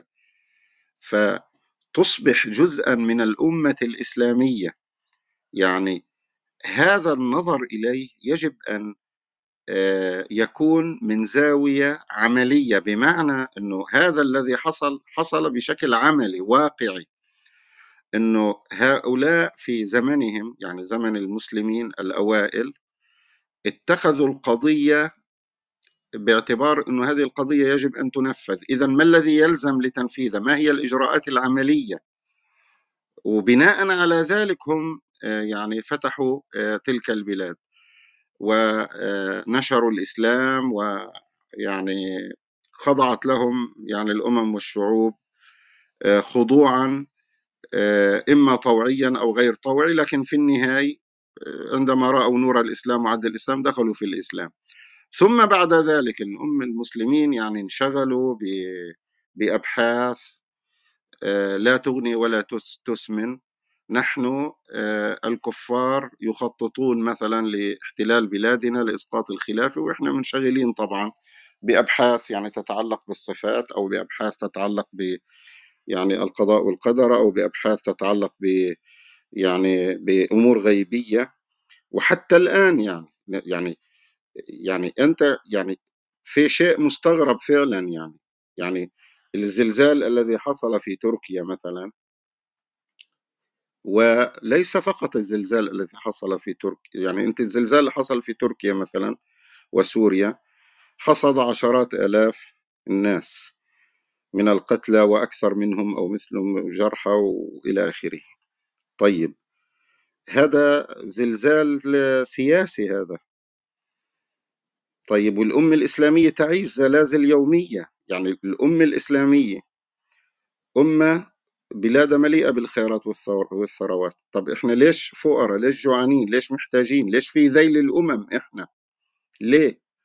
لما أنا بدي أجي أدرس التاريخ مثلا أنا شو اللي خلاني في مقدمة الأمم؟ والآن شو اللي مخليني أنا في ذيل الأمم؟ تطلع أنت بتلاقي التعامل مع الأحداث حتى الآن عم بيكون من منطلق غيبي وليس من منطلق واقعي عملي. لماذا يسقط؟ لماذا يحصل مثلا في بلد يحصل زلزال بنفس القوة وفي مناطق مأهولة من السكان بالسكان مثلا؟ لا يسقط قتلى أو يسقط عدد قليل. لماذا نحن يسقط منا مثلا عشرات آلاف القتلى أو مئات الآلاف؟ لماذا؟ ما المشكلة هنا؟ فتجد البحث دائما ربط بما لا يدركه الإنسان ربط بالغيب مع أنه هو مأمور الإنسان أن يفعل قدراته وإمكاناته وطاقاته. وهذا معنى أنه ربنا سبحانه وتعالى يعني جعله خليفة وسخر له هذا الوجود. نحن يعني لما إحنا بنيجي بنقول سياسي العمل السياسي الفكر السياسي يعني أنت تتكلم عن جوانب عملية إجراءات عملية.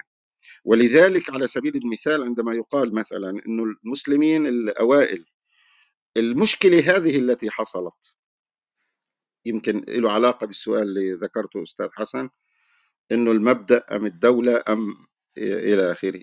يعني ما هو يعني كما يقال إنه المكتوب يقرأ من عنوانه. يعني أنت على على فرض إنه حصل حدث معين جعلك مضطرا مثلا آه، في حالة طيب بعدين؟ بعدين تاريخ طويل يعني يستمر تستمر حالة الاضطرار؟ بعدين هل من هل هل الظروف السياسية هي اللي بدها تخليك تجيب يعني واحد بده يجيب ابنه حتى لو كان ابنه أهبل مثلا؟ حتى لو كان ابنه بعده رضيع مثلا أو طفل؟ يعني يورث الحكم؟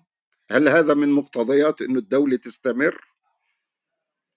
آه، ولذلك لا يعني الجانب العملي إحنا الأمة الإسلامية لديها ثروة فكرية هائلة جدا. وهي تحمل العقيدة الإسلامية العقيدة الصحيحة. والإيمان بالله سبحانه وتعالى الذي يعني يعمر قلوب المسلمين ويشكل طاقة دافعة للعمل وفوق وزيادة على كل ذلك أنه هم من البشر الذين رب الله سبحانه وتعالى ميزهم بنعمة العقل وسخر لهم الوجود وجعل لدي عند الإنسان القدرة أنه يهتدي إلى سنن الله. ويربط الأسباب بالمسببات ويحقق الغايات في هذه الحياة. يعني نحن نملك كل مقومات أن نكون الأمة الأولى في العالم. شو المشكلة عندنا إحنا؟ المشكلة إنه الجانب العملي الجانب السياسي يعني ما الذي يجب فعله؟ هذا الذي يغيب عن أذهان المسلمين. مش أذهان المسلمين العوام فقط. يعني المسلمين من علماء وأحزاب وحركات وما إلى ذلك. مجرد أن يحصل حدث معين في الواقع فيربط ربط غيبي ولا يبحث بالأس... بما الذي أنتجه من أسباب في الواقع هذا بدلك على أنه نحن لا نفكر التفكير السياسي الصحيح اللي من شأنه أنه يقدمنا إلى الأمام. نحن لازلنا نبحث الأمور ب... يعني ب... ب... ب... نربط كل شيء بالغيب وكأنه الإنسان لا شأن له في هذه الحياة ولا دور له. والإنسان ما هو مسؤول يعني عن ال... عن عن المجاعة أو مسؤول عن الفقر أو مسؤول عن آه، إنه يحصل مثلا قتلى بزلازل ممكن إنه تتقي الموضوع. ولذلك تجد ذلك الربط عند الناس بين الزلزال مثلا اللي هو سنة ربنا سبحانه وتعالى جعل بها الأرض يعني مثل الخسوف والكسوف والهاي إنه في الأرض القش يعني المكونات اللي بالكرة الأرضية تجعل الكرة الأرضية بحالة اهتزاز دائم ولذلك هي يوميا تهتز ولكن هزات لا نشعر بها. فيخلط بين اللي هو سنة من سنن الله في في خلقه وما بين الإجراءات البشرية. يعني لا يعني أن الزلزال سيحصل. معناه مكتوب عليك أنت أنه ينباد منك عشرات آلاف أو مئات آلاف أو ملايين. الزلزال يحصل لكن بإرادة الإنسان وبقدراته وبإمكاناته أن يبحث كيف نتقي آثار الزلزال. ولذلك مثلا وهذا وهذا بارز في القرآن وفي قصص الأنبياء. يعني قيل مثلا لقد كان في قصصهم عبرة. يعني لما سيدنا يوسف مثلا عليه السلام آه، الملك الرؤيا اللي شافها أني أرى سبع بقرات سمان يأكلهن سبع عجاف فشو كان التأويل الموضوع؟ في شيء حدث بده يحصل مش بإيد البشر. في سبع سنين في زرع وحصاد وفي سبع سنين بده يجوا أحط محط يعني مثل ما بقولوا عجاف. طيب هذا شغل ربنا سبحانه وتعالى غيب. هذا أنت وهذا الغيب ربنا سبحانه وتعالى أطلع سيدنا يوسف عليه.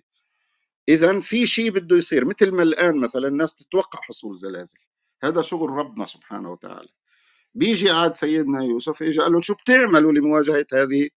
هذه الأحداث التي ستحصل لي خارج إرادتكم. إذا الإنسان مش إنه لا شيء في هذه الحياة. ربنا جعله خليفة وجعله آه، يعني آه، قادر على عمارة هذه الأرض وعلى تنفيذ يعني ما أمر الله سبحانه وتعالى فيها. ولذلك نحن نعم الآن إحنا مطلوب منا. هذا التاريخ حصل حصلت أحداث. ما هي الإجراءات العملية إنه اللي حصل ما يتكرر؟ ما بإيدنا يعني اللي ربنا طلبنا فيه بالشرع إحنا ما بنقدر ننفذه أو غير قابل للتنفيذ أو عند أول مفصل آه، ما عاد فينا ننفذه وصار إنه الموضوع عيله وقبيله وما إلى ذلك هو يعني هل هكذا هو الموضوع؟ يعني هل الإسلام شيء نظري؟ البشر ما بيطب نعم الإنسان يخطئ مش هون المشكل إنه بيخطئ الإنسان لكن هذا الخطأ بده ياخذ العبرة منه ويقوم الأمور الواحد يعني. هذا ما يعني لدي. طيب أية إضافة أخرى حول السؤال؟ هل العقل الإسلامي اليوم مؤهل لاعتماد الرؤية السننية في قراءة التاريخ واستخلاص ما يفيد منها؟ يعني أنا أستشكل على السؤال نفسه يعني. يعني إحنا بشر وغيرنا من البشر بإمكانهم يقوموا بذلك. في إيه محل السؤال بالضبط يعني. يعني غيرنا من البشر بيعملوا كده. إيه الغريب في كده يعني؟ يعني في رؤية مهزومة إنه إحنا في عندنا مشكلة آه، في في طريقة تفكيرنا. هذا مش صحيح. إحنا في حالة احتلال بس يعني. لكن إحنا ما زلنا بشر وبإمكاننا إن إحنا نقوم بأي أعمال بيقوم بها البشر. فأنا استشكل على السؤال نفسه يعني. تفضل دكتور عمر. هو الحقيقة يعني إحنا هل وضع التاريخ ك هو مهم طبعا كأحد علوم الاجتماع ولكن آه، هل هو من ال- ال- الدقة آه، بحيث إن إحنا ن- يعني نكون نقدر نطلع منه بنظريات كبرى؟ زي ما أنا أذك- أنا يعني اللي أنا متخيله إن هو بيعتمد آه، على ايديولوجية وافكار من كتبه مفيش حد بيقدر يكون موضوعي بنسبة كبيرة في كتابة التاريخ. آه، يعني حتى في الانتقاء أو في السرد أو في الترتيب وفي نفس الوقت المتلقي. اذا فمهم بالتأكيد التاريخ. لكن آه، هل من من الدرجة الكبيرة بحيث إنه يبقى محدد شديد الأهمية بالشكل ده؟ آه، يعني أي حدث أي حدث في أكتر من وجهه لقراءته. آه، حتى الحدث اللي بنتكلم عنه الآن في قضية آه، معاوية رضي الله عنه والإمام علي أعتقد آه، في أكتر من رواية وأكتر من طريقة وأكتر من حدث آه، مرتبط بال- بالحالة كلها. ف يعني مش عارف هل هل ال ال ال الاهتمام الكبير أو هو وضعه فين بالظبط في منظومة التراث أو كل ما هو سابق لينا؟ بحيث ان هو يبقى بهذه في مكانه في مكانه بالظبط ويعني هل هل له هذا الوضع المؤثر في تحديد الإطار العام لمستقبلنا ولا في نصوص أكثر أهمية؟ والتاريخ فقط بيورينا ال- الخط اللي يعني بي- بيعمل قدر من ال- التوج- التوجيه في بعض الأحداث. ولكن ربما مش هو المحرك الرئيسي لينا. معرفة الذات آه، ومعرفة ال ال الكون ومعرفة الله ده المثلث اللي إحنا بنتحرك فيه دايما ويمكن ال- النصوص ال- الأكثر آه، يعني آه، أكثر ثباتا والأكثر آه، صدقا وأكثر توثيقا هي يمكن اللي نعرف منها الكلام ده. لكن التاريخ يجي في درجة أقل ولكن ليس به... أعتقد يعني ليس بهذه القوة وال... والتأثير الكبير على على ال- الوعي العام على الوعي لأنه حتى آه، ممكن يكون مراوغ في في في, في, أمور كتير. نستفيد منه نعم علم شديد الأهمية نعم آه، بنطلع منه ب يعني آه، بعض الاستنتاجات والأفكار والمسارات التاريخ تمام وكيفية بناء الحضاره لكن زي ما ذكرت يعني يمكن عدم التوثيق الشديد وال- وال- والنظرة الذاتية الاكثر في في التاريخ من وجهة نظري يعني ربما ما يكونش ليه هذا القدر الكبير في إدراك ال- إدراك الذات وال وإدراك الكون وعلاقة الإنسان بالكون وبالله. شكرا. تمام. طيب أنا عندي سؤال مختلف قليلا لكنه أيضا في صلب الموضوع الح- الحاق على كلام أخونا عمرو. تفضل. إحنا بعكس ال- المسلمين بعكس الانجلو ساكسون تصورنا لهويتنا نابع من مبدأ. والمبدأ يعني ثابت ومركزي لأنه في القرآن. آه، هم تصورهم لهويتهم آه، نابع من تراث السابقين وتقاليد السابقين. فلذلك يعني ديت نقطة جيدة للحق يعني. لذلك ممكن ممكن يفهم منها الواحد ليه المسلمين ما كانوش بيهتموا كثير بكتابة التاريخ. وفي كثير من الأحيان يعني أصبح آه، نوع من ال- ال- التسلية قبل التلفزيون. يعني القصاص كان بي آه، بيسلي الناس بأحداث التاريخ وكل ما يغرب أكثر كل ما ياخذ فلوس أكثر يعني. يعني بيشرح لي هذا الكلام. بس أنا بس مع ذلك تبين من تجربتنا التاريخية إن مش فكرة عظيمة يعني. حتى وإن كان ما هوش المشكل الرئيسي لتصورنا وهويتنا لكنه مشكل. ويستخدم وممكن استخدامه في استزلالنا ودخلنا في في يعني في متاهات. تمام. طيب. من المعروف أن التاريخ يكتبه المنتصرون. يفرضون قصتهم ويحذفون منه كل ما لا يناسب رؤيتهم وروايتهم. هذا سائد في الحروب وفي الصراعات المختلفة على السلطة. بل وما يرتبط بها من الحركة المعرفية والعلمية التي تفيد السلطة وتستفيد من السلطة. ولنا أن نتساءل لماذا سادت مذاهب واندرست مذاهب لماذا برز فلاسفة واختفى فلاسفة وكذلك علماء ومفكرون وفقهاء فيما تلاشى علماء ومفكرون وفقهاء كأنهم لم يوجدوا قط. بل حتى لو أردنا أن نحاكم التاريخ من خلال واقعنا الحالي نجد أن فلان العالم البارز الذي يشار إليه بالبنان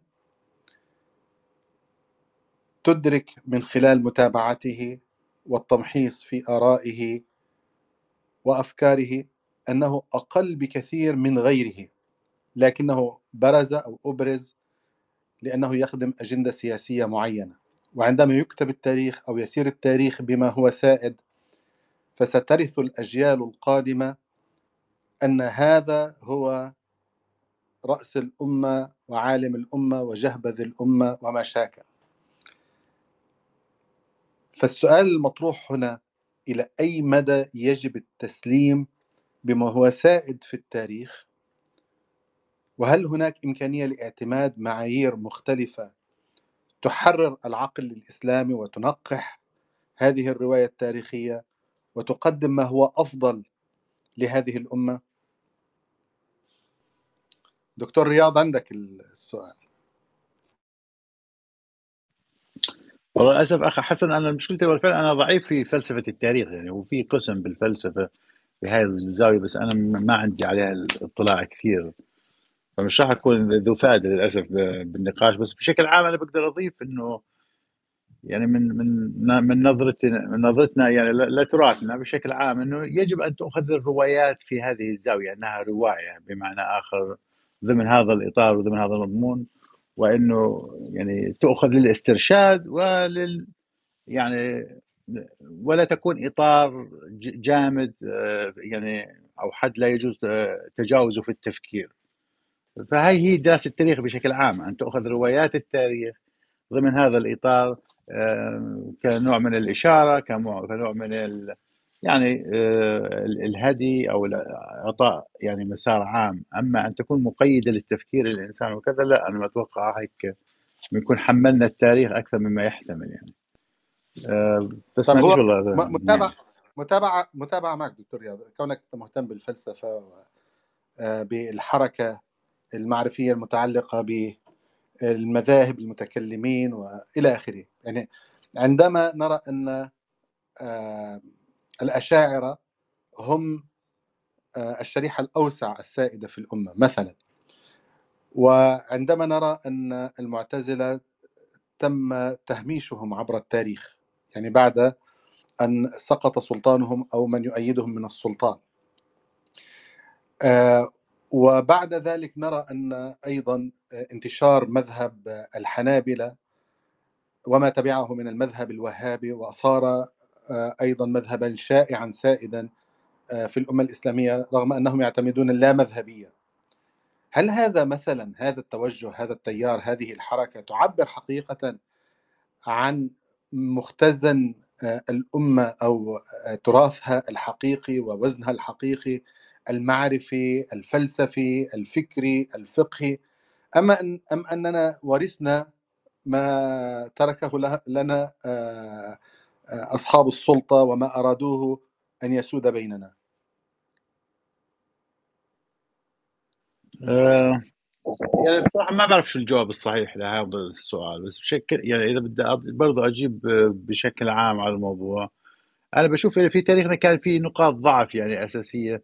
آه، مثلا الجانب التشريعي كان تبع تبعنا كان قوي جدا واضح طبعا اللي يتعلقوا بالقرآن وبالأحاديث فكان جانب قوي لا يعني وجوز تجاوزنا فيه بس الجانب مثلا الدستوري آه، شكل الحكم تصور تصور تصور الإسلام لشكل الحكم آه، اللي المفروض يكون فيه كان في عندنا ضعف لم يعني يعني لم ندخل فيه بصراحة بالقدر المطلوب آه، وأتوقع هذا يعني يعتبر يعني يؤخذ علينا إحنا إنه إحنا لم نتبع يعني المفروض بشريعتنا إنه نتجه هذا الاتجاه.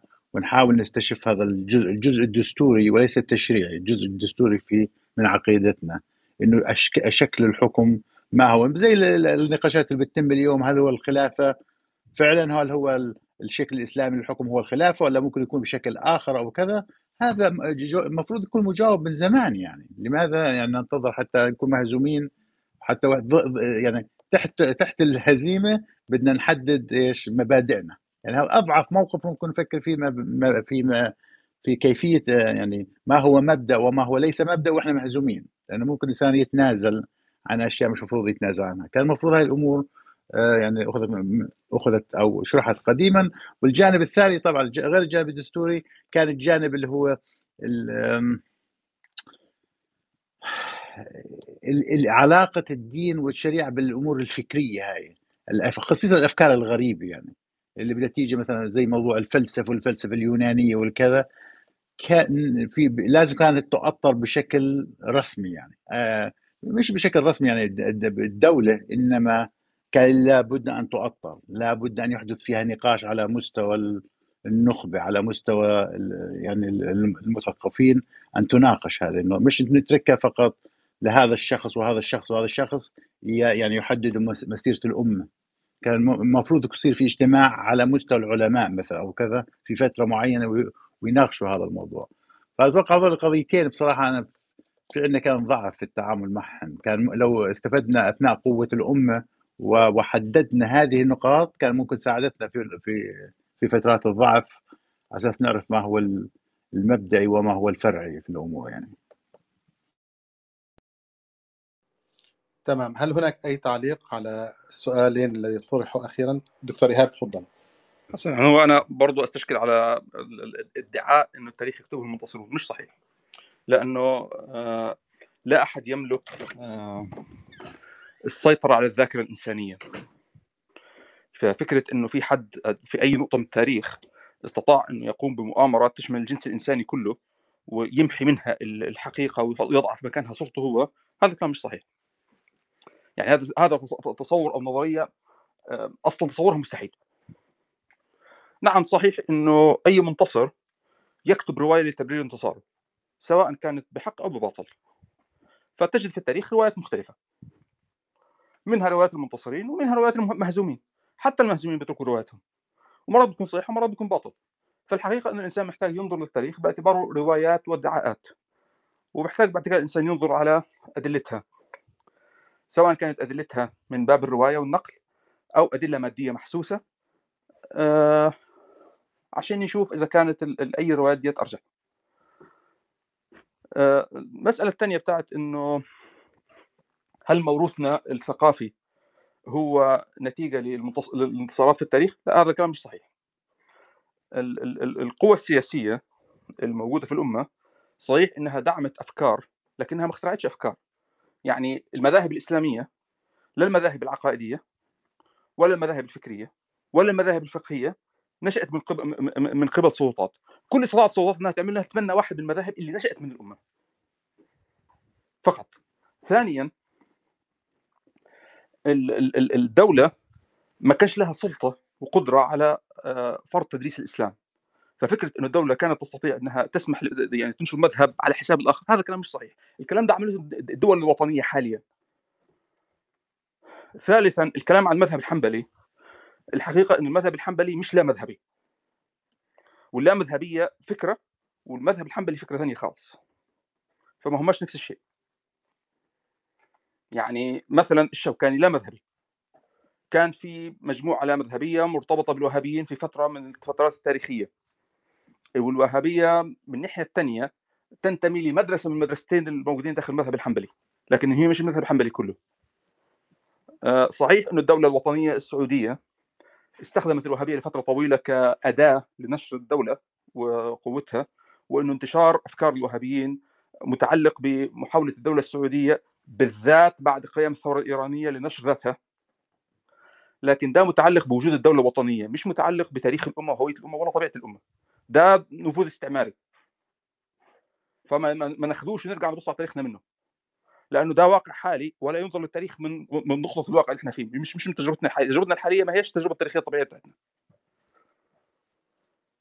آه. ماشي. آه نقطة أخيرة في بخصوص الواقع الحالي بتاعنا.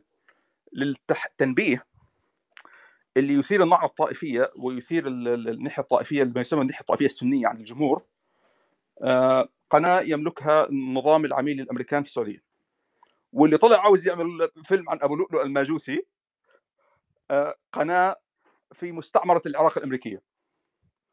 فالطرفين اللي يثيروا النعرات الطائفية مستعمرات أمريكية. صباح الخير أمة محمد. أستاذ طعن تفضل. الله يزيد فضلك آه عندي تعليق على تفضل الدكتور إيهاب. يعني أنا أظن إنه آه في شوية آه تبسيط أو تقليل من أهمية إنه ما معنى إنه المنتصر يكتب التاريخ. يعني صحيح إنه لا يستطيع تستطيع جهة أن تلغي يعني أشياء حصلت من ذاكرة البشر. لما تقول بضل في مين؟ لا بيقول رواية غير رواية تبعت السلطة لكن ما هون الموضوع؟ موضوع انه السلطة بما تملك من أدوات ومن تأثير فهي قادرة على أن تجعل رؤيتها وروايتها والقصة اللي عم تحكيها هي الشائعة وهي المتبنات وهي اللي عم ينحكى فيها وفي المقابل أن تعمل على طمس الرؤية المخالفة. ف فالمسألة مش مسألة إنه هل هل ستقضي هي على كل يعني رأي بخالفها. وهذا غير مقدور يعني بس ما هون الموضوع يعني, يعني الموضوع قدرة الدولة على الدعاية للرؤية اللي هي عم بتقدمها يعني. هذا جانب. الجانب الثاني موضوع السلطة. هلأ في واحد مثلا بيجي بيطلع بيقول رأي بصرف النظر الرأي صح ولا غلط؟ هلأ السلطة إذا شافت إنه هذا الرأي بيناسبها يعني بيخدم أجندتها مثلا.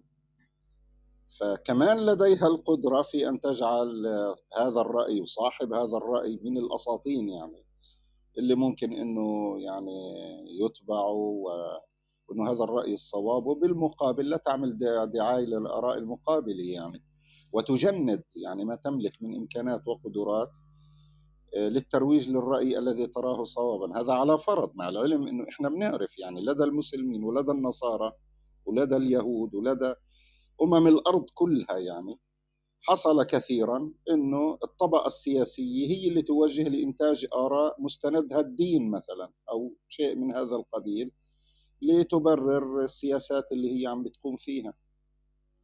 فالموضوع مش يعني بسيط أو أنه يعني ما له وزن هذا أن السلطة تتكلم عن رواية لها أو تقدم فكرة أو رأيا يعني هي تراه في صالح. والله أعلم. هو الفكرة إنه التاريخ يطمس ديت موجود على فكرة. يعني هناك من يزعم ذلك. ودول ناس موجودين وبيقدموا تفسير تآمل للتاريخ زي بالضبط نظرية المؤامرة اللي إحنا بنتعامل معها حاليا. بحيث إنك أنت يعني تعجز فيها عن, عن النقاش مع اللي بيتكلم قدامك لأنه هو مقتنع إنه التاريخ اللي شايفه ده ده مجرد قصة وإنه القصة بتاعته اللي هو جاي بيها هي الحقيقة مع إنه ما فيش لها أثر خالص في التاريخ. هذا الكلام موجود وأنا شفته يعني. وجماعة الطائفيين بالذات يتبنوا هذا الرأي. فهذا يعني حقيقي مش مش مش يعني ما هوش متخيل يعني مع سطحيته وبشاعته يعني. آه لو ممكن أضيف نقطة أنا في قضية هاي التاريخ يكتب المنتصرون. هي القضية على فكرة يعني هي تستخدم في في الجانب الإلحادي للطعن مثلا في تواتر القرآن وأنه معجز وأن العرب لم يستطيعوا مثلا أن يعارضوه وكذا بقول لك لا المنتصر اللي كتب التاريخ والمسلمين هم طلعوا بهاي القصص من عندهم وكذب. يعني شو شو الدليل إنه ما حداش الفكرة نعم هو نعم الدولة إذا انتصرت أكيد لها تأثير قوي في آه، في يعني في إصدار إيش أفكار معينة أو كذا ما حدا بينكر هذا الجزء. أما أن يصل هذا التأثير لدرجة تغيير مجرى أحداث التاريخ يعني الرواية التاريخية نفسها لأنه الإيمان بهاي الفكرة يطعن بفكرة التواتر. يعني ما تواتر ما تواتر من أخبار مثلا. آه، مثلا مثل يعني بالنسبة لتاريخنا الإسلامي مثل آه، يعني معركة الفيل مثلا غزوة مثلا أبرهة لمكة وكذا 40 قبل قبل ميلاد الرسول وكذا. هذا أمر تواتر عند العرب ماشي متواتر أنك قصة أنه هذا الشيء حدث. آه، لا يمكن للدولة أن تطمسه. بعد ذلك لو نفرض بعد 100 سنة نشأت الدولة الأموية هل تستطيع الدولة الأموية أن تلغي توا... شيء تواتر بين الناس؟ لا لا تستطيع أن تؤثر لأنه خلاص الخبر انتشر. يعني. وبالتالي آه، الفكرة أنه الأشياء التي تعرض لها الإسلام لأنه الإسلام كان ضعيف مثلا أول 20 سنة من عمره ما كان دولة. أول 20 سنة كان ضعيف بجوز بآخر يعني أربع خمس سنين كان دولة قبل وفاة الرسول بأربع خمس سنين أصبح دولة. فهذه الأمور التي تواترت بين العرب في هذه الفترة لا يمكن للدولة الجديدة هاي أن تؤثر فيها انتهت يعني. وإلا كل من يؤمن في هذه النقطة بصير فعلا ضحية عقلية المنا- المؤامرة وإنه فيش شيء اسمه متواتر يعني قصص تاريخية وكذا والثورة الأمريكية هاي كتبها المنتصر ولا في الإنجليز وما كانوش محتلين وبصير تشك بنفسك يعني. يعني لا يوجد لأنه بصير تقول هذه كلها مثلا كمثال هاي الحرب الأهلية الأمريكية أو حرب الاستقلال الأمريكية هي في قصة افتعلها هذول المنتصرين ولا في احتلال إنجليزي ولا في وبصير الإنسان يعيش في أحلام يعني أضغاث أحلام وهي فكرة مجنونة يعني الإنسان. ففي يعني يعني في أصل لهذه القصة لكن ما نصلش لدرجة إيش؟ لدرجة الجنون يعني المعرفي. بالمناسبة المستشرقين لما بيكتبوا تاريخنا بيقولوا الكلام اللي اللي بيقوله أخونا رياض. لما يكتبوا تاريخهم هم نفسهم بيقولوش كده. بيقولوا لأنه عالم عالم مجرمين ما عندهمش يعني آه، أمانة يعني.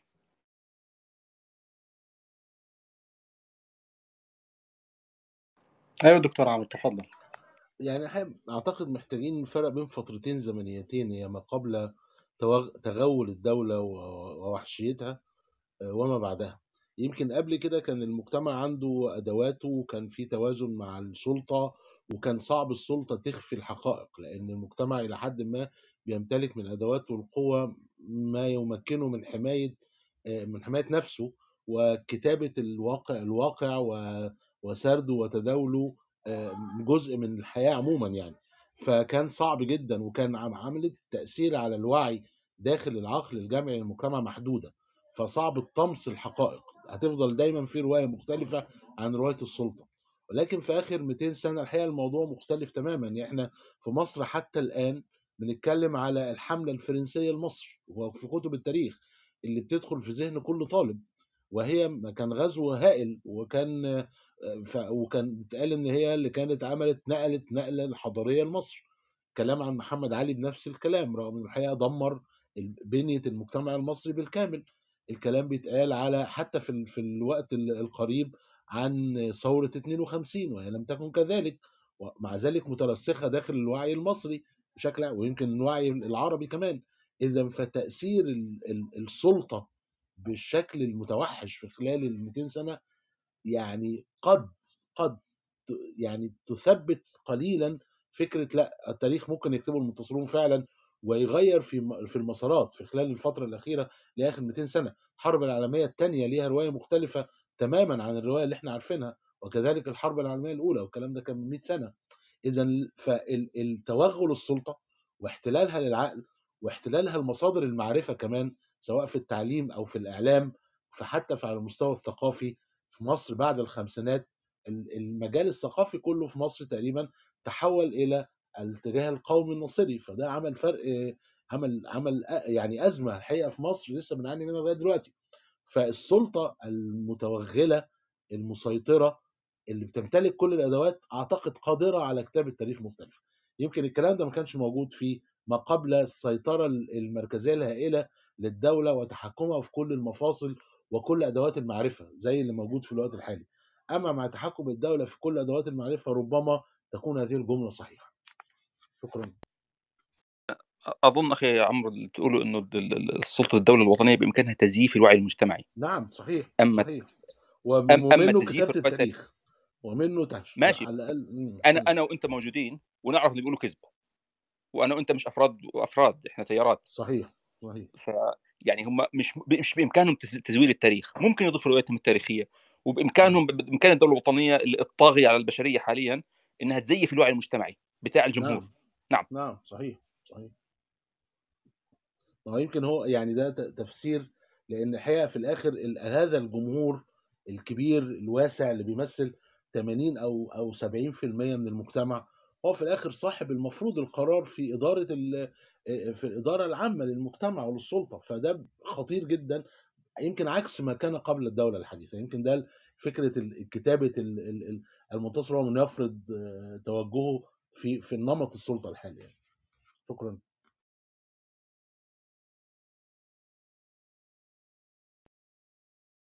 تمام. طيب أنا عندي سؤال أخير أود أن أختم به هذه الجلسة. هناك من يقول دعونا من التاريخ بما له وما عليه. ولا داعي للاشتغال به والغرق في تفاصيله. وكل ما يلزم هو الاهتمام بالمشاكل التي أبرزت عبر الرواية التاريخية السائدة واعتماد المرجعية الإسلامية بالمعايير الشرعية لمحاكمتها وتبيان صحتها أو فسادها. ما رأيكم بهذه آه، التصورات؟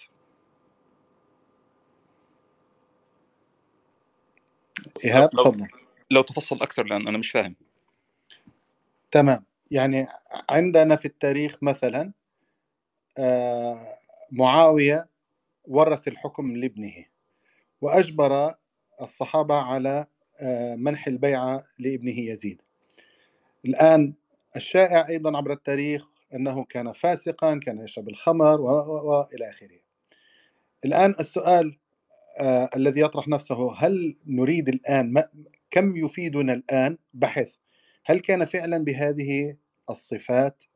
وهل معاوية كان بهذا السوء أن يسود على المسلمين من هو بهذه الصفات وما شاكل إلى آخره؟ أم أن التركيز يجب أن يكون إذا كان فعلا الموضوع على هذا النحو بغض النظر فعله معاوية أو غير معاوية فهذا عمل باطل والحكم الشرعي بحقه واحد اثنين ثلاثة. وبالتالي التركيز على النواحي العملية التي تعالج المشكلة أكثر بكثير من الوقوف عند صراع قد ير... قد ترد فيه أكثر من رواية وأكثر من تفسير.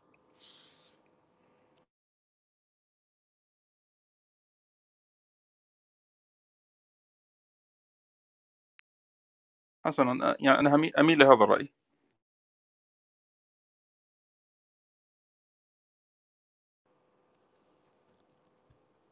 أي تعليق آخر؟ تفضل دكتور عمر. يعني أنا أعتقد إن فكرة ال ال ال يعني ضرورة ال- ال- ال- التعامل مع التفاصيل مهم في بعض في بعض الأمور يعني. آه، طبعا الهدف الرئيسي هو استنتاج آه، خط عام أو نتيجة عامة من اللي حصل وما ينبغي فعله آه، بناء على أو نستقي منه بعض ال- ال- ال- الخبرات يعني. ولكن إذا كنا هندرس التاريخ و وحق يعني مدى صحة كل موقف من المواقف وأعتقد ده مهم م- م- متهيألي ضروري إننا ن- يعني نعرف التفاصيل لمحاولة استنتاج الأمر بشكل صحيح لأن ال- ال- الأخذ الأمور من على السطح بهذا الشكل ربما آه، تعطينا حكم خاطئ لأن في بعض ال- ال- ال- بتكلمش عن موقف معاوية تحديدا رضي الله عنه وسيدنا علي والإمام علي لكن بتكلم عموما بعض التفاصيل المهمة والظروف الموضوعية الاجتماعية والسياسية والمحيطه باتخاذ القرار أو بالموقف أعتقد مهمة لأن سهل جدا الحكم بشكل مطلق وتمام هذا منافي لل- للظرف ولل وللنصوص المستقرة فبالتالي خلاص يعني خطا أو صواب. وده سهل. لكن الدخول في التفاصيل وفي عمق الأحداث ربما بيظهر الأمور بشكل أفضل بيخلينا يعني قد نتعلم بعض ال ال ال الأمور الأكثر عمقا وال- والأكثر صعوبة بعيد عن الأحكام المطلقة صفر واحد يعني. في الموضوع يعني أنالوج مش ديجيتال شكرا. تمام. هو يمكن القصة أن لا يتحول المرء أو الباحث إلى قاضي وكأنه يريد أن يفصل على من الحق وإلى صالح نعم من صحيح. تميل الكفة ومشاكل. بقدر ما هي معالجة لمشكلة برزت عبر الرواية التاريخية ونريد أن نتعامل معها. أستاذ طعان لديك شيء تضيفه هنا؟ لا لا الله يكرمك. نعم جزاك الله خير. يعني إبقاء المحل التركيز هو إنه إحنا في حاجة إن إحنا نتعلم وإن إحنا نمشي لقدام مش إن إحنا نثير أحقاد ونحاول آه، نسوي حسابات الماضي. إنه محل البحث هو إنه كيف تسير الأمة للأمام. مش يعني إزاي تقع في بعضها من أول وجديد.